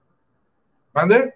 Con tus amigos Burros Blancos. También Burros Blancos por ahí les mandó a tres, a los dos hermanos Omaña, por ejemplo, los dos linieros defensivos y un linebacker por ahí. Entonces, sí, sí creo que se reforzó. Yo creo que Águilas Blancas va a ser favorito para ganar la UDLA, aunque sea ya en el Templo del Dolor, pero sí, no creo que sea fácil, porque la UDLA tiene atletas y muy buenos jugadores, sin experiencia, pero buenos jugadores. Lo que tal vez le hace falta es un coreback con experiencia. Es por ahí es donde yo creo que se va a ver la diferencia, ¿no? O sea, Águilas Blancas levantó ahorita mucho porque traen ya un coreback con experiencia y de gran calidad. A la UDLA le falta un coreback con experiencia. Entonces, esa va a ser, yo creo que la gran diferencia en ese partido. Creo que... Oye, Marco, yo creo que a la UDLA le falta barrio, ¿no? Y a las Águilas Blancas le sobra. Le sobra. Este año le sobra a las Águilas Blancas barrio. Son muy contenidos y están muy aguerridos. Vamos con las blancas todos, ¿verdad? Supongo. Menos Jorge, que no, pues, que no da. Ah, pensé porque le iba a los Aztecas, pensé. Un duelo de borregos, Tec Guadalajara contra Tec Puebla, se me hace un duelo muy interesante. El año pasado Guadalajara como que me quedó a deber un poquito, esperaba más de ellos, quedaron 1-4, pero el proceso sigue de allá en Guadalajara. Y Tec Puebla cambian de coach, llega Eric Fisher, se queda allá en Puebla, pero cambia de los Aztecas a Borregos. El equipo tuvo partidos buenos el año pasado, creo que si pueden explotar un poquito más por ahí, aguas con los borregos de Puebla. El juego es allá en el Cráter Azul, en Puebla, a la 1:00 p.m. también. O sea, si va la familia a ver a Puebla, unos se pueden ir al Cráter y otros se pueden ir al Templo del Dolor, ¿no? Así para dividirse y que estén pendientes. O si va prensa, manda una prensa a este juego y al otro de Aztecas también, ¿no? Así de que bien planeado, ¿no? Me gusta esa planeación que tienen en la UNEFA y se ponen de acuerdo todos, ¿no? Pero bueno, buen partido, ¿no? Hoslar. Sí, me parece que va a ser un buen juego, cerrado, pero yo creo que Borregos Guadalajara debe ganar. Borregos Puebla es un buen equipo, que ya desde el año pasado se veía bien. Yo platicaba con el coach Fisher hace unas semanas, y le decía, tienes buen tamaño de equipo, ¿no? Y me dice, no, estamos muy chaparros, es un equipo muy chaparro este año, y lo tengo que crecer. Le digo, ¿qué promedio tienes de estatura? Me dice, 1.87, están muy chaparros. Y yo, ok, sí. Son unos enanos, un 87 de promedio, y entonces creo que es un buen equipo el de Puebla, con buen tamaño, con buenos atletas, mejor entrenado que como estaba el año anterior, pero creo que este año, para mí, el caballo negro va a ser Borregos Guadalajara, porque ya Alfaro ya tiene varios años ahí, ha madurado este proyecto, les ha dado una buena filosofía a los jugadores, y creo que ahora sí se tiene que ver reflejado su nivel de entrenador en el equipo. Y creo que cuenta con buenas herramientas para dar una buena temporada y darle varias sorpresas a varios equipos. Entonces yo veo a Tec Guadalajara como el caballo negro de la temporada, y creo que en este partido, por la experiencia de Alfaro, por la confusión que él ya tiene como entrenador con sus jugadores, le puede ser la ventaja que le dé la victoria. Fisher todavía va a debutar, y creo que le va a costar un poco de trabajo meter a sus jugadores al nivel que él pretende tener. Por eso creo que sería la diferencia, pero creo que Guadalajara podría ganar este partido. Marco, ¿ibas a decir algo? Marco. Mande.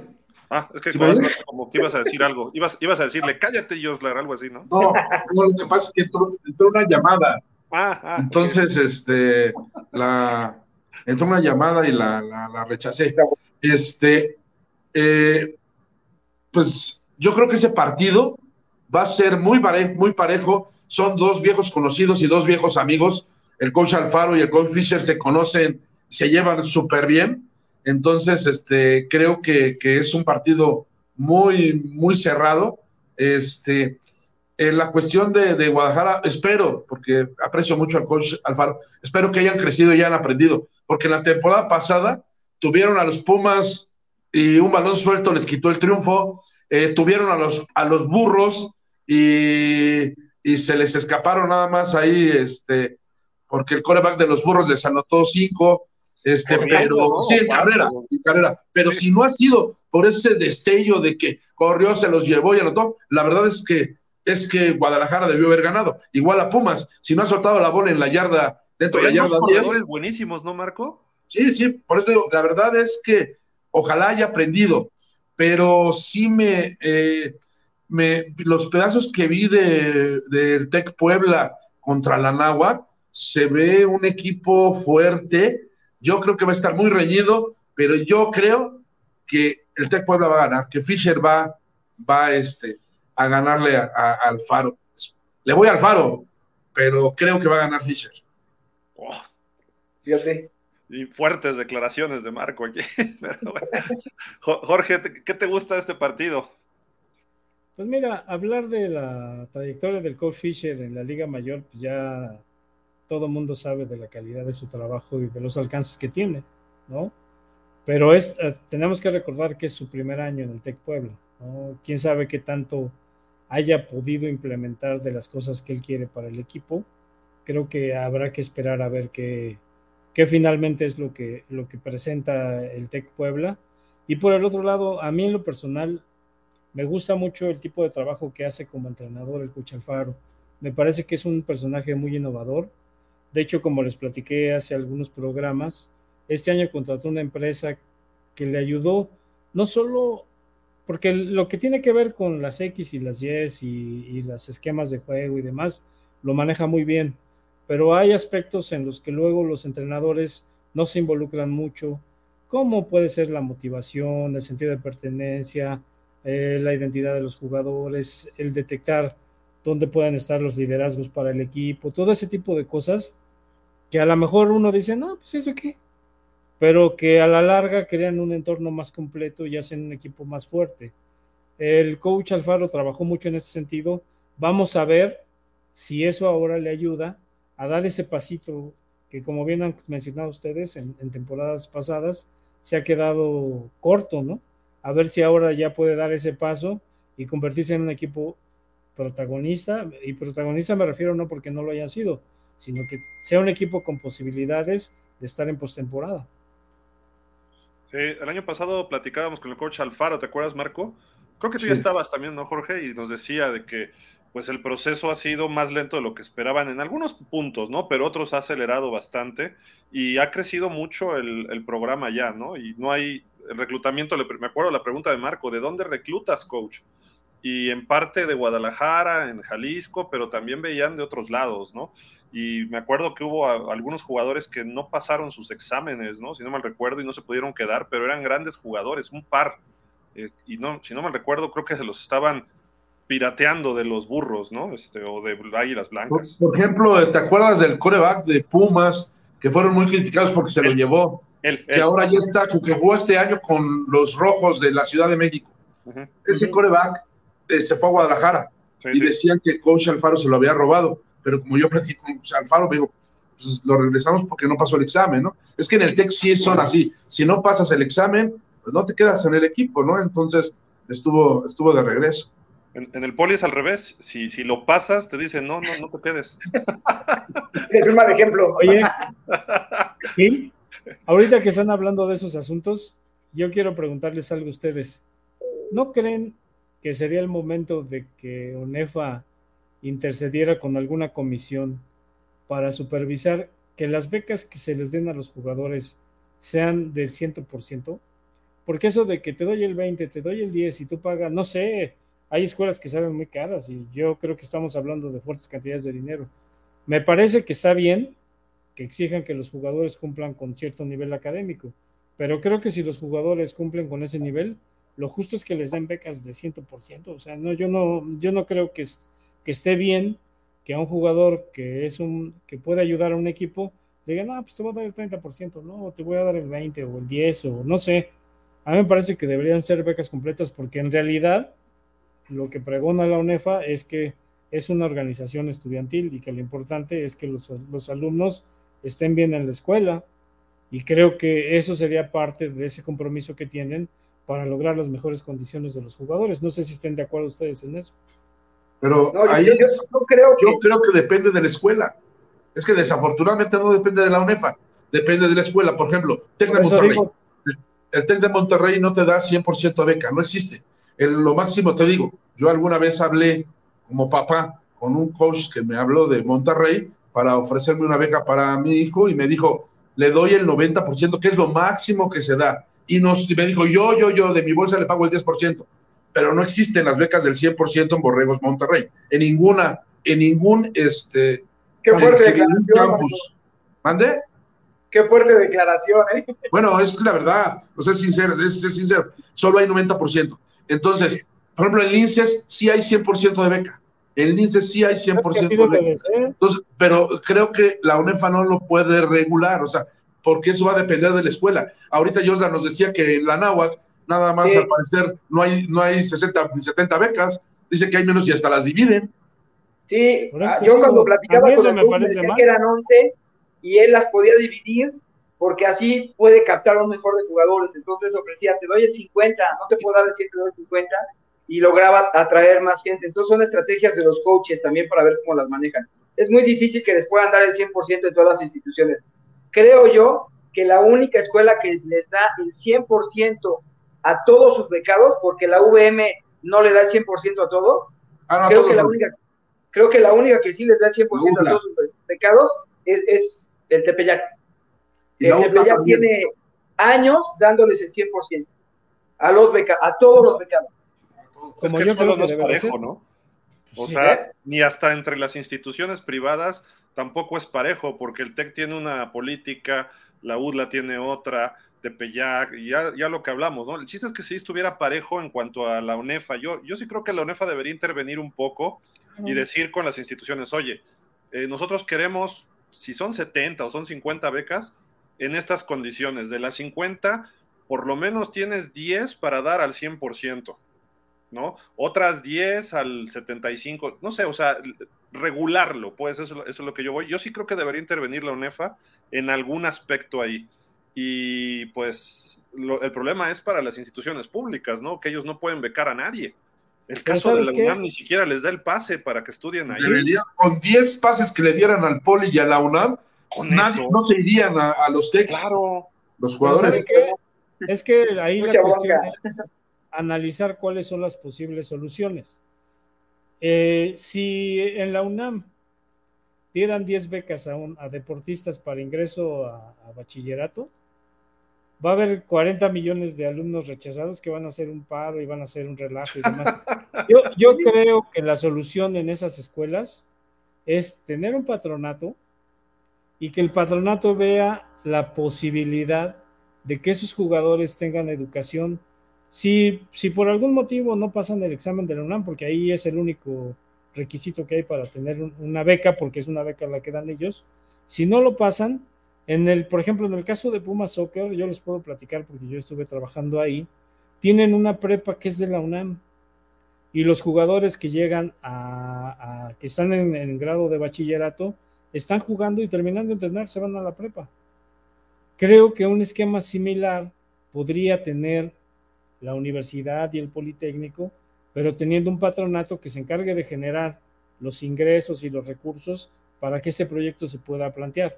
Yo no creo que sea necesario que ellos den pases automáticos ni nada, porque la universidad tiene sus reglas propias y sería meterse en una cuestión muy complicada que empezaran a dar becas a diestra y siniestra, dejando a alumnos que a lo mejor por cuestiones académicas tienen más derecho para tener esa educación, ¿no? Jorge, una pregunta. Pero sí creo que... ¿Sales de CCH y tienes pase directo a la UNAM?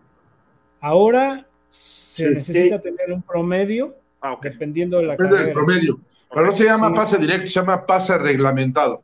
Sí, pero sí lo tienes. Dependiendo de la carrera. Sí lo tienes. Repas, depende del promedio. Era pase directo. O sea, sí lo tienes. Sí, antes era así, pero ahora ya no. Okay. Ya te piden cierto promedio. Promedio para depende de la carrera. Pero tienes la posibilidad de seguir estudiando a nivel superior. Lo que se te complica es que te asignen la carrera y el plantel que tú deseas. Sí, exactamente. O sea, tienes derecho a seguir estudiando, pero si no tienes buenas calificaciones, lo que se te complica es que tener el plantel, y el horario y la carrera que tú quieres. Mira, pero hasta cuando yo estuve en la universidad, ese problema ya se había resuelto y la misma dirección de deportes de la UNAM estaba resolviendo esas situaciones. Cuando había jugadores con esa problemática, sí se les podía resolver si ellos habían ingresado ya como debe de ser a su carrera. Sí, porque te manejan lo que se conoce como permutas.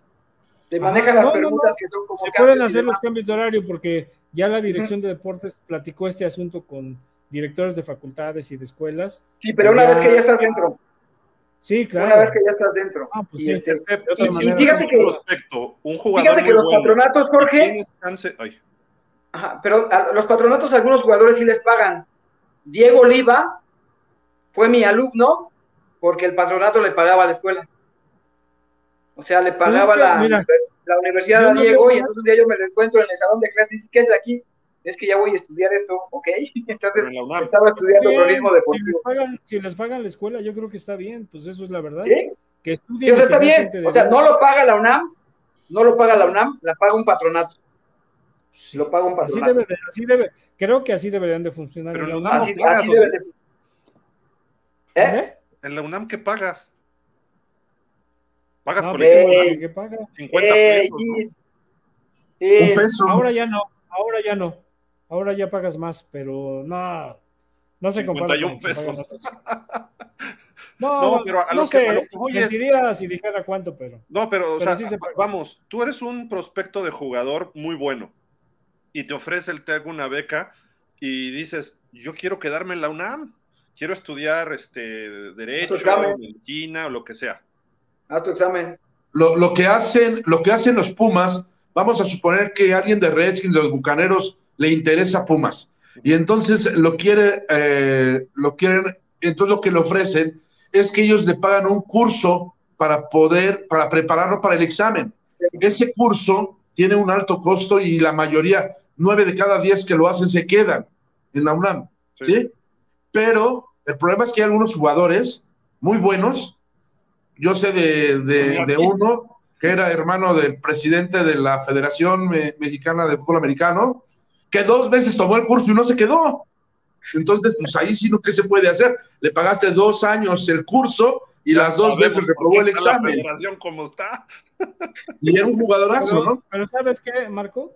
A mí me parece que si por esas circunstancias él no consiguió una beca, pues ni modo, ¿no? Pero... porque aún sin estudiar, pues tiene la posibilidad de jugar, ¿no? Pero yo creo que un jugador inteligente buscaría la manera de tener una carrera y poder prepararse, porque el fútbol se termina muy pronto, claro, para pensar en que del fútbol vas a vivir. Y creo que en ese sentido, lo que deberían entender los jugadores es que la vida no se va a llevar a cabo jugando fútbol americano, se va a llevar a cabo como profesionistas y trabajando de manera, pues... una manera que les permita subsistir sin problemas y que no tengan que estar coachando toda su vida, ganando sueldos que a lo mejor no en todos los casos son tan buenos, ¿no? Entonces, pero Jorge, yo he visto gente con doctorado que está manejando Uber y ni siquiera el coche es de ellos. Ahora, o sea, que me diga la UNAM, es que nosotros somos profesionistas, sí, pero no se trata de cantidad, sino se trata de calidad y que haya un mercado laboral. Y el mercado laboral de fútbol americano está creciendo. Hay 2 ligas profesionales o semiprofesionales que por lo menos te pagan algo medio año. Por lo menos. Eso es un extra. Y ya si tú estás en tu Uber o si tienes un negocio o si tienes una chamba fija, pues qué bueno. Pero a lo que voy es que la UNAM, si Marco es un super prospecto y viene de una prepa, y Marco no pasa el examen de admisión, pues entonces digo, ¿sabes qué? A ver, coach, ¿te interesa Marco?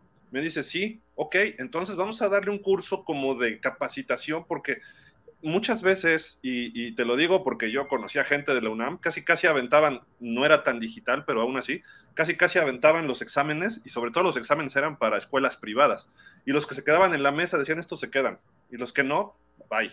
Así era en un momento determinado el UNAM. Hoy en día los sistemas deben ser mucho más avanzados, pero si Marco me va a representar a mí una imagen, es la falta de visión que tiene la UNAM. ¿Por qué? Porque de repente puedes tener una entrevista, si hicieran bien una chamba, la UNEFA también, ESPN, y entonces, oye, ¿en dónde juegas? En Pumas, o los llevas a Televisa, o los llevas acá, y la UNAM. La UNAM no necesita su branding, pero la realidad es que deberías pensar que el deporte es una parte de la educación y no verlo como, qué bueno que jueguen, aquí vamos a ser ingenieros, vamos a ser administradores.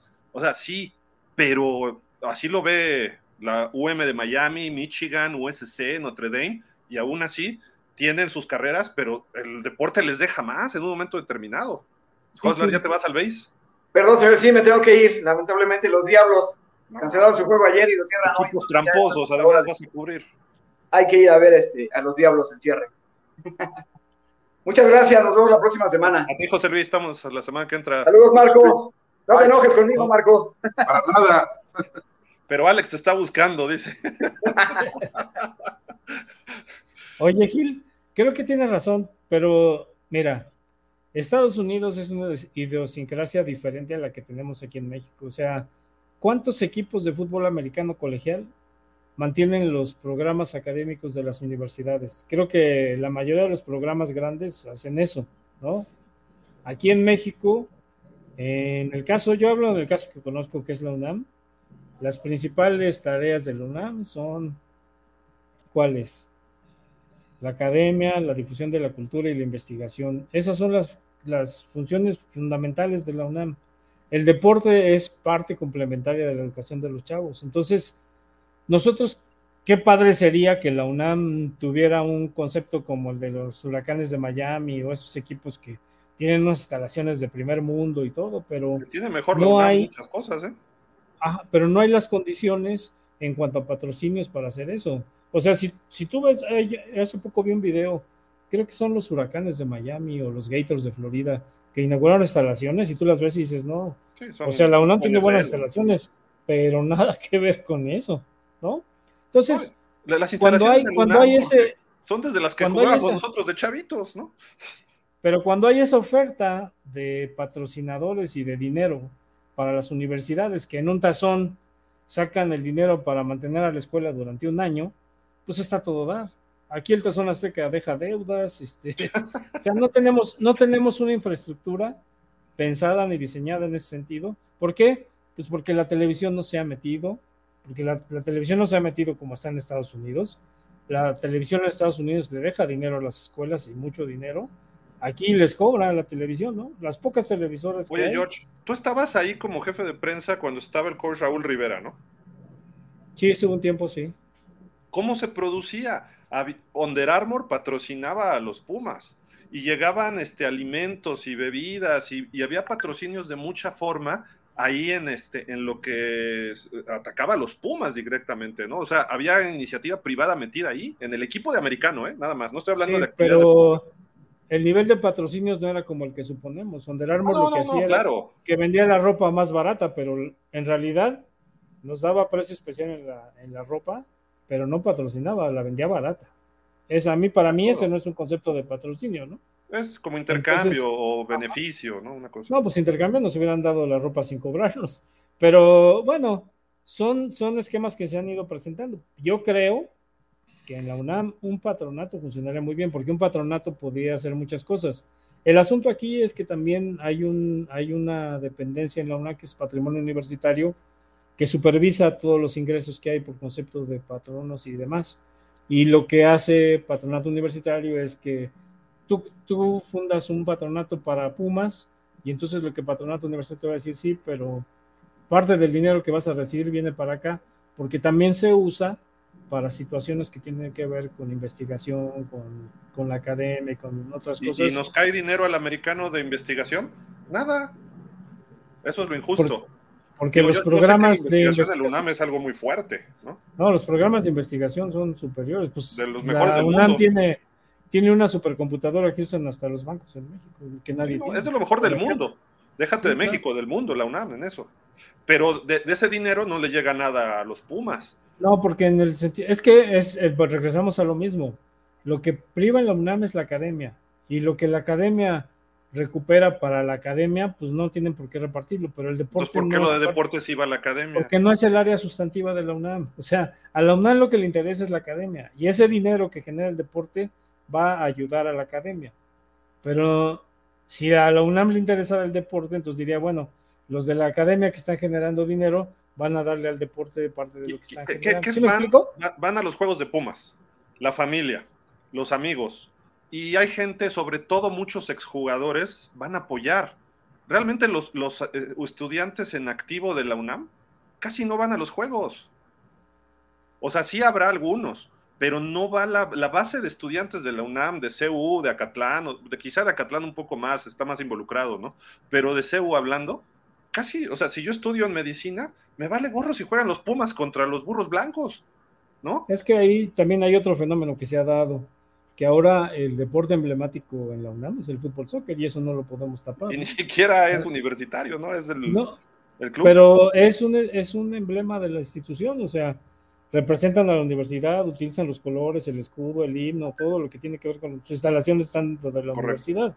Entonces, ahora el deporte... El fútbol americano fue el deporte emblemático desde su fundación hace 95 años y durante mucho tiempo lo siguió siendo, pero se fueron presentando fenómenos y el fútbol soccer les fue quitando esos espacios y ahora es el equipo, es el deporte que se ha convertido en un emblema de la institución. Digo, a nosotros, a muchos no les gusta el fútbol soccer, pero desafortunadamente es un fenómeno que se ha venido dando el UNAM.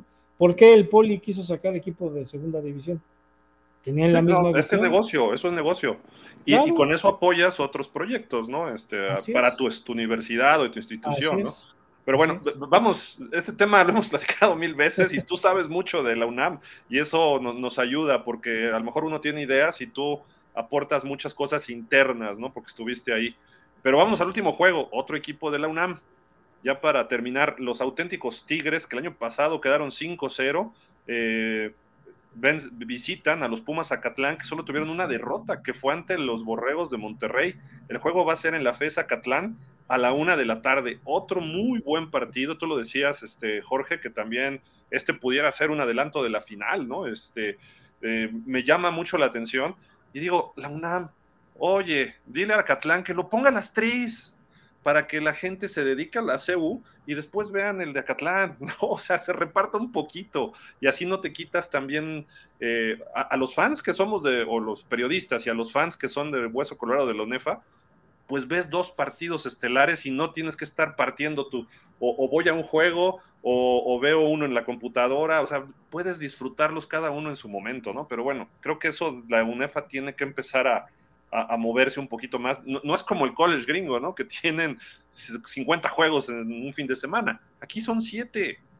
Los puedes ir acomodando. Y no digo que se repitan 2, o sea, eso puede ser, pero pues, escoger cuáles sí, ¿no? Pero en fin, de lo deportivo, ¿qué ven? Bueno, no sé si quieren agregar algo de eso administrativo. ¿Qué ven de este juego? Jorge, primero, si quieres tú. Creo que va a ser el duelo de los quarterbacks, ¿no? Nuevo León en la pretemporada nos mostró un quarterback muy bueno, que estuvo completando demasiados pases de anotación, pero en Acatlán tenemos a otros 2 quarterbacks también de primer nivel, que cualquiera de los 2 podría ser titular. Creo que va a ser muy interesante ver cómo se desarrolla esa parte del juego. A mí me parece que Pumas Acatlán es un equipo que mucha gente ha subvalorado. Creo que es un equipo que puede competirle a cualquiera. Creo que este juego va a ser un juego que nos va a decir muchas cosas, si realmente muchos hemos dicho que Tigres y Tec de Monterrey son los equipos que pueden ser los dominantes en esta temporada. Creo que Nuevo León viene con la idea de mostrar que sí es así, pero enfrente van a tener un rival que tiene todo como para poder decir, ¿saben qué? Aquí estoy yo, y véanme, voy a ser un equipo protagonista este año. Creo que Acatlán viene por todo y no van a rendirse tan fácilmente ante todo lo que podamos decir de los Tigres, que son un gran equipo, que tienen muchos semilleros, que tienen una pléyade de jugadores que surgen de sus semilleros. Creo que a pesar de todo eso, este juego va a ser van a salir chispas en el emparrillado, porque ambos equipos vienen con la idea de demostrar lo que pueden hacer este año. Partido de alto calibre, ¿no, Marco? La verdad sí creo que va a ser muy parejo. Era lo que mencionaba yo de la tristeza que tenían Burros con tantos buenos jugadores y la verdad carentes de staff. Y aquí, esa es la diferencia. El staff de Acatlán ha hecho crecer este equipo en grande. O sea, el coach, no sé si a uno les cae bien, a otro les cae mal, pero el coach Horacio es un coach de primer nivel que ha hecho y formado un equipo competente, que ahora le pueden ganar a cualquiera. O sea, Acatlán hoy por hoy le puede ganar a cualquier equipo. Entonces, ¿y eso qué lo ha hecho? Pues lo ha hecho el coach Horacio García, ¿no? Entonces, la verdad ha reclutado bien. Tiene este muchacho Niebla, que en cualquier momento se puede escapar un receptor rapidísimo. Tiene a los dos corebacks que menciona Jorge. La verdad es que McDara y el Kobe, la verdad, son muy buenos los dos. Entonces sí tiene, ahora, pero enfrente tienen una máquina que es Auténticos Tigres, que lo han demostrado en sus scrimmage y yo creo que vienen mejor que el año pasado. Entonces, el año pasado no perdieron ni un partido. Entonces, sí creo que va a ser muy cerrado, va a ser después del de Pumas Monterrey, es el que me gustaría ver. No voy a poder verlo, o sea, como tú dices, tengo que decidir a alguno, voy a ir al de Pumas Monterrey. Bueno, mis hijos me dicen, Leo, ¿cuál va a decir? No, yo no voy a ir a ninguno para poder ver en la tele al mismo tiempo los demás. Y mucha gente va a hacer eso, mucha gente no va a ir a un partido porque quiere ver a Acatlán también contra los Auténticos, porque quieren ver a los Burros contra el CEM. Entonces, la verdad, sí, lo que mencionas, ¿no? Si fueran un poco más inteligentes y saber meter un partido a las 10, 11, el otro a la 1, el otro a las 3 o a las 4, y podríamos disfrutar más de los partidos. Pues sí. ¿Quién gana, Marco? ¿A quién le vas en este? En este partido le puse cerrado, le puse que ganaba Auténticos. Auténticos, ok. Jorge, por lo que veo, se está cargando a Acatlán. Yo sé que él no da pronóstico ni nada, pero sentí que como que va por Acatlán. Y yo también creo que Acatlán puede sacar el juego, ¿eh? Sí, puede dar la sorpresa. Y ahorita que estamos hablando de patronatos, pues Acatlán es el ejemplo que puede seguir Pumas. Ellos tienen un patronato. No sé realmente cómo está funcionando en la operación, pero sí tengo claro que el equipo tiene un patronato que está trabajando para ellos. Sí, de acuerdo. Y están trabajando bien ahí en ese programa. Pues digo, ahí están todos los partidos, los 7 de la conferencia de los 14 grandes. Entraron muchos comentarios, denme un segundito, porque muchas gracias la gente que se está platicando y comentando. Déjenme ver dónde nos quedamos para ya acabar, porque si nos echamos largo ahorita. Juan Salvador Romero dice, Pumas Acatlán, el caballo negro, nuestros aztecas llegan mínimo a la semifinal. Órale. Dice también Juan Salvador, no, Joslar, me refiero a 2 conferencias diferentes, cada una con su campeón. Pues sí. José ML, hola, buenas tardes. ¿Saben dónde puedo conseguir boletos para este juego? Híjole, ¿cuál juego fue, José? Nada más, si nos puedes... Ah, Águilas Blancas Aztecas, nos está diciendo acá. Pero es que ese, como van a ser 1000 boletos, y bueno, y además les van a dar 4 a cada jugador, no están incluyendo esos... Dentro de esos 1000...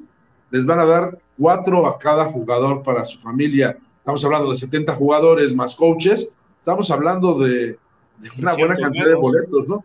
Entonces, ahí sí habría que pues quedar en la página de Águilas Blancas cómo puedes conseguir un boleto, porque al parecer no los iban a vender, se los obsequió Aztecas. Hay creo que la dirección de Fomento al Deporte, o Fomento Deportivo del Poli, los iba a distribuir entre la gente que los solicitara. Pero la verdad, si se van al sitio de Twitter del equipo, allí hay un aviso que explica cómo se puede aspirar a tener uno de esos boletos. ¿De la UDLA? Sí, UDLA. Sí, de Águilas Blancas, de los 1000 que le van a dar a la gente de Águilas Blancas. Pero la UDLA no vende boletos. No, también los van a repartir entre su gente. No va a haber venta de boletos. De hecho, El día del juego solamente van a poder ingresar al campus quienes lleven boleto en la mano. Quienes no desde la entrada, no... o sea, desde entrar al campus, no al campo, al campus. Ajá, desde la carretera. Dijo, pues que, digo, sí, así es que ojalá la gente se vaya con tiempo porque va a haber mucha fila para ingresar al estadio. Sí, hay que llegar temprano. Sí. Juan Salvador Romero, mi pregunta es Hoslar, híjole, ya nos fue Hoslar. ¿Cuándo los Linces, los Leones, los Potros, mismo Tec Guadalajara y Campus Ciudad de México van a ser campeones? ¿Cuándo van a ser campeones, perdón? Cuando tienen al frente de ellos al Tec Monterrey, a Pumas, Aztecas, Burros, a eso me refiero. Sí, digo, yo sí te entendí por ahí, pero Hoslar creo que no. Creo que en algún momento hace sentido esta sugerencia, ¿no? Yo creo que pudiera ser una cuestión a futuro. Pero aquí son los mismos equipos los que deciden cómo juegan, ¿no? Entonces, si ellos han decidido que ese nivel es el que pueden estar y creen que eso les va a ayudar a sus programas, pues ahí sí no se puede hacer mucho. Creo que en ese sentido la UNEFA no decide muchas cosas, ¿eh? Esperemos que no haya palizas, ¿no? Tan fuertes, sí, ¿no? Siempre hay, pero... Y en todas las ligas, ¿eh? O sea... No me digas que de repente los Patriotas no le meten 40-10 a los Jets, ¿no? O sea, o Alabama no le mete 70 a Wichita Falls, ¿no? O sea, digo, siempre va a haber disparidad en todas las ligas, sí, claro. Hay equipos fuertes y otros que no. José Uriel, ¿cómo estás, Uriel? Borregos Monterrey sí ha jugado en CEU Olímpico antes de pasar a CONADEIP. De hecho, pierde una final ahí con Cóndores, entre otros juegos. Sí, pero fue en el 91, decíamos, ¿no? El otro día. Sí. Ya llovió. No, y de hecho, esa final que le ganaron al Tec de Monterrey en CU, el Tec de Monterrey acababa de subir a la conferencia fuerte. Venía de ser campeón muchos años en la conferencia, se llamaba Nacional en esa época, y subieron, fue su primer año en la conferencia que ahora sería de los 14 grandes, sí. Y la verdad... A partir de ahí el Tec de Monterrey empezó a crecer y cuando fueron posteriores finales ahí ya ni los Cóndores, ni las Águilas Blancas, ni nadie, ¿no? Ese equipo creció y se fue para arriba por encima de la mayoría. Era la UTLA, el Tec SEM y el Tec de Monterrey, ¿no? Los que dominaron 90s y 2000s principios, ¿no? Pues en algún sentido Cóndores y Águilas Blancas estuvieron ahí compitiéndoles un poco, pero ya y... Aunque sé que no son de tu devoción, también los Pilas Rojas estuvieron ahí metidos. No, sí, los Pilas Rojas sí son mi devoción. Hay ciertas personas que no. Ah, bueno, estuvieron entre los equipos que fueron fuertes, ¿no? Todavía años después les tocó ser campeones a las Águilas Blancas, les tocó ser campeones a los Pilas Rojas, ¿no? Pero, pues digo, todos sabemos la barbaridad de títulos que se llevó Fran González como head coach, ¿no? Bueno.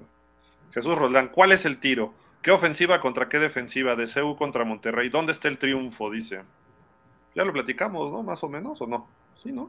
Oye, pues ojalá y lo supiéramos para decirle a los entrenadores, ¿no? Más bien que ellos nos digan, ¿no? ¿Qué les preocupa? No, pero yo sí creo que, bueno, que intentando comprender a lo que nos dice, a mí voy a disfrutar mucho ver a la ofensiva de Pumas contra la defensiva de Borregos Monterrey. Perfecto. Tal vez eso es a lo que se refiere, ¿no? ¿Cuál será más reñido? ¿Cuál estará más? Yo creo que va a ser un buen duelo, ¿no? La ofensiva de los Pumas contra la defensa de Borregos Monterrey. Yo quiero ver si corre Monterrey bien como acostumbra, ¿no? También. Sí. Aunque ya no está Fernando Mejía, ¿no? Que era su corredor fuerte. Bueno, pero ahí en el TEC se va uno y llegan tres. Se va uno y llegan tres, ¿no? Mira, sí. Hay dos equipos. Hay un equipo llega a tres, exactamente. Sí. Hay un equipo perfecto, los Delfines del 72, y luego viene el Tec de Monterrey. Perdón, se tenía que decir, pero lo dije. Jesús Rodán. Ok, Gildardo, la participación de la kicker o pateadora no se entiende muy bien. Pumas traen 3 pateadores. Ahí dice, ok, sí, y sí lo dijo Jorge y José Luis, ¿no? De que a lo mejor no juega ella, quizá puntos extra, ¿no? Nada más. Jesús Roland dice, la clave para mí es el plan de juego de Cervantes. La defensiva de Pumas. Uh-huh. Sí. Dice, sacó a los Tigres en intermedia y en el SEM lo demostró. Ah, pues sí que perdieron este año los auténticos, ¿no? En intermedia con Pumas. El buen Uriel, ¿cómo estás, Uriel? Otra vez, desde los 70 se requería un promedio mínimo de preparatoria para pase automático a la carrera. Quien no lo tenía, a examen, lo cual sigue en esta época con filtros más altos. Excelente, sí. Jesús Roldán. Hoslar, no fue con BBS, fue con Burros Blancos. Ah, ya, con Burros Blancos. Sí, fue lo que yo le aclaré, porque él decía que se había visto contra Burros Blancos, no. Sí. No jugó, por eso le aclaraba que había sido contra Águilas Blancas, pero bueno, ya ves que Dios larve lo que quiere. Por eso se fue. Sí, por eso se fue. Se fue enojado. Dice, los novatos, ¿quién? Félix y Raúl van por su tercera o cuarta temporada, solo Lenny, pero trae kilómetros rodados. Ojalá gane, dice José ML, gane Pumas CU. Jesús Roldán, el juego estará en la estrategia, el yo-yo le acaba de dar un repasón a la ratota. ¿Cómo ves, Gil? ¿A la ratota? En la final de FAM. De FAM, ¿no? Pero también ahí, sin menospreciar lo que hizo Rojos, la verdad es que los parrilleros fallaron 3 goles de campo que les hubieran dado el título sin ningún problema. Ahí no, más bien creo que las fallas en equipos especiales fueron los que le costaron la final a los de Monterrey. Sí, estuvo... Sacaron ventaja, aprovecharon, ¿no? Sí, claro. Y yo siempre he dicho, Raúl Rivera, cuando tiene que tomar decisiones de juego, digo, le salen porque tiene equipos muy buenos, pero de repente 4ª y 7 y se la juega Pumas contra Frailes, pues digo, le corrían 15 yardas más, ¿no? Entonces, pero cuando es Pumas auténticos o Pumas contra alguien en sus épocas, o quizá Águilas Blancas, luego no le salían esas decisiones, ¿no? Oye, y la que fue muy buena fue su última ofensiva de touchdown, fue una superofensiva, casi 90 yardas. Jesús Roldán, de lo que dice Marco, Pumas sí le compite con juego, los Tigres se calientan y se pierden, son muy emocionales, son más emocionales. Dice también Jesús Roldán, la línea defensiva de Pumas es diferente de la de 2021, regresaron varios novatos y los pocos que se reclutaron son esa línea. Dice Juan Salvador Romero. Perdón, amigo, pero tengo 20 años asistiendo a juegos de los poderosos Pumas de CU y así varios. Oigan, ¿y cuánto dejan los falsos Pumas del soccer? Porque lo que yo sepa, ni la renta del estadio pagan los infelices. Pero ahí yo sí le puedo aclarar, ¿eh? Hay un convenio con la universidad y de los ingresos por marketing, por el uso de marca y demás, pagan una cantidad y sí pagan por la renta del estadio. Lo que pasa es que a ellos... las entradas les permiten pagar la renta y tener ganancias, que es lo contrario a lo que sucede con el equipo de fútbol americano, que no generan los ingresos necesarios para pagar la renta del estadio. O sea, parte del presupuesto de Pumas de fútbol americano se va en el pago de la renta del estadio, porque ahí todos pagan renta, no nada más el fútbol soccer. Entonces, mientras Pumas siga con la dinámica de regalar boletos a lo loco y que la entrada sea grande regalando boletos, nunca van a generar los recursos para poder pagar lo que representa. Y no es el uso del estadio, es que la infraestructura del estadio requiere de mucha gente que tiene que participar en todo. Protección civil, policía, boleteros, taquilleros, toda la gente que trabaja en lo que es la infraestructura y el movimiento del estadio durante el juego, pues cobran. Claro. Y no se puede abrir el estadio nada más y pues que entre todo el mundo, o sea, hasta la son delegación te cobra, ¿no? Para llevar... Sí, la delegación fija cuotas dependiendo del tipo de juego. Hay 3 niveles de juego, dependiendo del nivel es la cantidad de policías que llaman para participar en la seguridad, y dependiendo de la cantidad de policías es el costo. El costo más alto es el nivel 3, que es para juegos como el clásico y ese tipo de cosas. ¿Y se aplica igual para el soccer? Sí, el soccer es lo mismo. Okay. Y los dispositivos de seguridad... es lo mismo, Pumas Chivas o Pumas América cobra más caro, ¿no? Que ver un Pumas contra San Luis en el soccer. Igual en el americano. No es lo mismo precisamente el de un Pumas Águilas Blancas o un Pumas Burros que ver a un Pumas SEM o Pumas Tec Ciudad, ¿no? Incluso con el Tec. O sea, el Tec, ¿cuánta gente va a llevar a CU? Pero ¿sabes qué, Gil? En CU yo he visto un fenómeno desde que trabajaba ahí, y es que en realidad ni en el clásico contra Águilas Blancas se está llenando el estadio, porque no se vende toda la capacidad. Creo que El estadio tiene capacidad, creo que son 40,000, y lo que están metiendo en el clásico, con todas las limitaciones que hay de separar a las porras y lo que me digas, va por ahí de, creo que son 30,000 personas. No están metiendo 30,000 personas al estadio. Entonces, pero en el 19 hubo buenas entradas, ¿eh? En el 18. Sí, pero a lo que yo voy es que no se compara con la cantidad de juegos que tienen los equipos de fútbol, el equipo de fútbol soccer, y la cantidad de afición que mueve el equipo de fútbol soccer, aunque también no quiere decir que todos los juegos de fútbol soccer lleven juegos. Yo estuve en juegos de fútbol soccer que había 100 personas en el estadio, ¿no? Entonces tampoco quiere decir que el soccer sea así como que, oh, no, todos los estadios, no, en algunos juegos sí meten más gente y tienen más posibilidades de tener juegos con mucha afición en el estadio. Pues ya lo vimos ahora con la llegada del jugador brasileño Dani Alves, cómo la gente respondió y cómo a partir de su llegada el marketing empezó a funcionar y mucha gente se empezó a ir a ver a los juegos de Pumas, ¿no? Pero no ojalá, gana, pero bueno.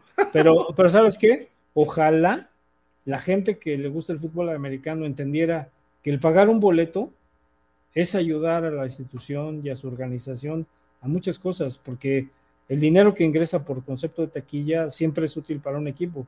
En el fútbol americano hay la mala costumbre de que los jugadores piden no sé cuántos boletos, son muchos, y generalmente no los usan. Y entonces a veces se los dejan a una persona que vende ropa, a una persona que no sé qué, y entonces todo el mundo anda viendo la manera de tener boletos sin pagar para entrar a ver jugar a los Pumas. Y creo que eso es algo que no va con una institución de ningún sentido, porque creo que el pagar un boleto es ayudar a la institución, claro, ¿no? Sí, esta aportación, claro, aunque sea poquita, claro, pero si son 10,000 poquitos, ya es algo, ¿no? Así Digo, es. Porque no son caros los boletos. Vi que Pumas sacó un bono, ¿no? De $400 todos sus partidos. $400, incluye postemporada. Uh-huh. No, sí, es caro, son 4 juegos. Alrededor de $100 vale un boleto de fútbol americano, 80, $100. Y el bono ese que decía Jorge, ¿no? Es decir, $400 toda la temporada, y que incluye si llegas a semifinal o a final, también ya lo tienes sí, derecho a. Entonces, la verdad, no es caro. Miren, sí, eso cuesta un boleto hasta arriba de fútbol soccer, ¿no? Un solo boleto. Hay gente de fútbol americano que paga el más barato $900 por ver 3 horas Arizona-San Francisco. Y hay gente que paga $9,000. Y dices, y no puedes pagar $100 para ir a ver tu fútbol americano. Eso es lo que luego uno no entiende, ¿no? Puedes ver toda la temporada de Pumas con menos de la mitad del boleto más barato en el techo del Azteca de NFL, ¿no? O sea, entonces, ¿por qué no ir a los partidos de México? Es lo que no entiendo a veces de los fans que somos, ¿no? Como viéndolos desde el punto de vista de fan. Afortunadamente nosotros no pagamos ni $100, ¿no? Vamos como prensa. Si es que te dan acreditación. Tengo que hablar ahorita para ver eso. Jesús Roldán, la FES tiene los refuerzos en los puntos finos, muy físico el partido, la explosividad de Acatlán va contra la ortodoxia de ATS. ¿Qué es ATS? Auténticos, sí. Jesús, no me pongas a pensar mucho ahorita porque su staff chafea. Oye, eso nos habla del cambio que se ha dado generacionalmente en la manera de comunicarse en las redes sociales, ¿no? Con ya claves. La gente joven utiliza muchas cosas que tú las ves y dices, oye, ¿esto qué? ¿De dónde a salió? Ver, ¿no? Pone BBS y luego ABS. Sí. Dije, esos son frenos, ¿no? Los ABS. ¿No? José ML, ya como Pumas, CU sí ha jugado Tec de Monterrey en CU allá por el 2003 y ganó Monterrey. Okay. Jesús Roldán, 2002 le gana CU a Monterrey con touchdown de Arechiga, actual head coach de Leones de Cancún. Okay. Jorge Jiménez Arechiga. Juan Salvador Romero, hay un reportaje en proceso porque nomás no paga nada los del soccer. Ese es otro punto, pero lo que dice Jorge se supone que está contemplado, ¿no? Incluso el mismo Juan Ramón de la Fuente quiso auditarlos y el patronato lo dejó, y la marca Pumas sí está, veremos. Eso es cierto, lo de los boletos regalados. Cuando yo estudiaba, los porros nos invitaban a ver los juegos de los Pumas del soccer, pues regalados, pues cómo no ir. Okay. Pues está interesante, afortunadamente ya tenemos fútbol americano, ya por fin juegos de 14 grandes, ya vimos la nacional, que hubo resultados, es la conferencia nacional, ganaron los zorros a los indios 18-13, borregos Querétaro 33-0 a Correcaminos, los lobos le ganaron 42-0 a los Cardinals, Águilas de Chihuahua 50-0 a los Potros, y eso fue en una de las conferencias. La otra, déjenme ver, ¿dónde está? Es que aquí como que no se entiende. A ver, ¿esta es la centro? Sí, acá hay una está. Centro y una... Sí, la centro, los Frailes 21-0 a los Red Wolves, los Leones de la Náhuac, supongo que es Cancún, ¿no? 26-3 sí. a la ULM de Celaya, Panteras 16-0 Halcones, son los de Jalapa, ¿no? Sí. Sí. Tecos de la UAC le ganó 27-20 a los Búhos del Politécnico, acá en el casco de Santo Tomás, y descansó Chapingo. Entonces ahí están algunos resultados esta semana, pues no se pierdan los partidos, les vamos a publicar todos los gráficos en las redes de pausa para que vean los horarios, estadios y todo, y pues trataremos de compartir en pausa las diferentes transmisiones que estén en redes sociales para que ustedes estén siguiendo a la UNEFA de cerca, ¿no? Sobre todo, a mi gusto, creo que en la UNEFA, los 14 grandes, no sé ustedes qué digan, llega el momento en que es el mejor nivel de fútbol americano, ¿no? Incluso a veces a los profesionales, porque los profesionales como que luego se cuidan, juegan bien al final, pero la UNEFA yo veo luego un nivel de juego muy parejo, ¿no? Desde el principio hasta el final de las temporadas. Es mi apreciación, sé que mucha gente va a decir, no, el profesional, y sí estoy de acuerdo, y el profesional de repente hay unos juegos brutales, ¿no? Pero la UNEFA a mí me gusta verlo porque sí podemos ver 5 o 6 equipos que todo el año están jugando parejo. No sé ustedes qué opinen ya para despedirnos. Pues yo creo que tienes razón, en algún sentido, pero si me da la oportunidad, creo que la NFL este año va a ser una temporada también tremenda, ¿no? Nada más ve el puro juego que vamos a ver mañana, ¿no? Ah, no, pero yo hablo de aquí de México, yo hablo de acá de México. No, pero digo, es que tú decías que te gustaba más el de NFL, creo que este año la NFL y la UNEFA van a estar igual de buenas. Sí. O sea, juegos muy, muy parejos, muchos equipos contendientes con muchas posibilidades de estar en postemporada, y creo que pues nosotros vamos a quedar muy satisfechos de seguir los juegos. Es más, creo que hay una mala noticia para las mujeres que no les gusta el fútbol americano, que a partir de mañana van a desaparecer novios, esposos, hijos y demás, y van a ver cómo se llenan de botana las despensas, ¿no? Todo el mundo va a estar viendo fútbol americano de aquí al lunes. ¿Cómo engordamos viendo partidos? Así es. Pero de jueves a lunes, porque el jueves NFL, sí. Viernes UNEFA, sábado college y UNEFA. Domingo NFL y lunes NFL. Así que si quieren algo, entre martes y miércoles. Si es que no estamos viendo las repeticiones. Oye, pero también ha habido un crecimiento exponencial de muchas aficionadas mujeres, ¿eh? Ah, sí, claro. A todos los niveles, o sea, a lo mejor ya el novio, oye, vamos al cine, no, porque estoy viendo ahorita a los Bills de Buffalo, oye, vamos el sábado, no, nada de bodas, no, juega Alabama, ¿no? Es la novia ideal, ¿no? No, y para nosotros, pero también hay hombres que no les gusta el americano, ¿no? Sí, claro. Es increíble ver, he tenido oportunidad los fines de semana de ir a ver el Tocho Bandera, qué cantidad de niñas hay, una cantidad inmensa de niñas en todos los equipos y equipos y equipos de mixtos y de niñas. Creo que ahora hay más mujeres que hombres. Sí, claro. Jugando. Pues, vámonos, Marco, muchas gracias. Nos estamos viendo, ¿no? Ya, espero que ya estés con nosotros de aquí hasta la ciudad. Ya. Estamos de regreso y más, empezando la temporada. Eso es todo.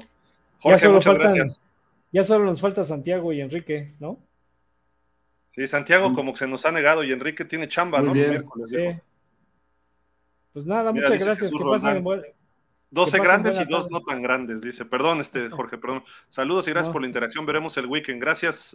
Ganan los 4 chilangos. Órale, ok. Pues ojalá, perdón, Jorge, ojalá haga buenos sus pronósticos, pero por lo pronto pues a disfrutar, ¿no? Creo que hay muchas cosas que ver y ojalá y sea lo que todos esperamos, que sean buenos juegos y que podamos disfrutar de un buen nivel de fútbol.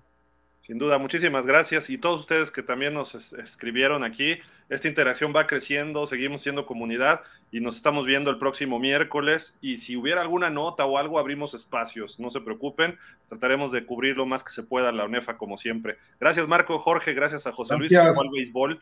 Nos vemos. Oye, Por eso estuvo tranquilo el final del programa. Sí, si no se pone luego muy loco. Se fue el diablo de Tasmania.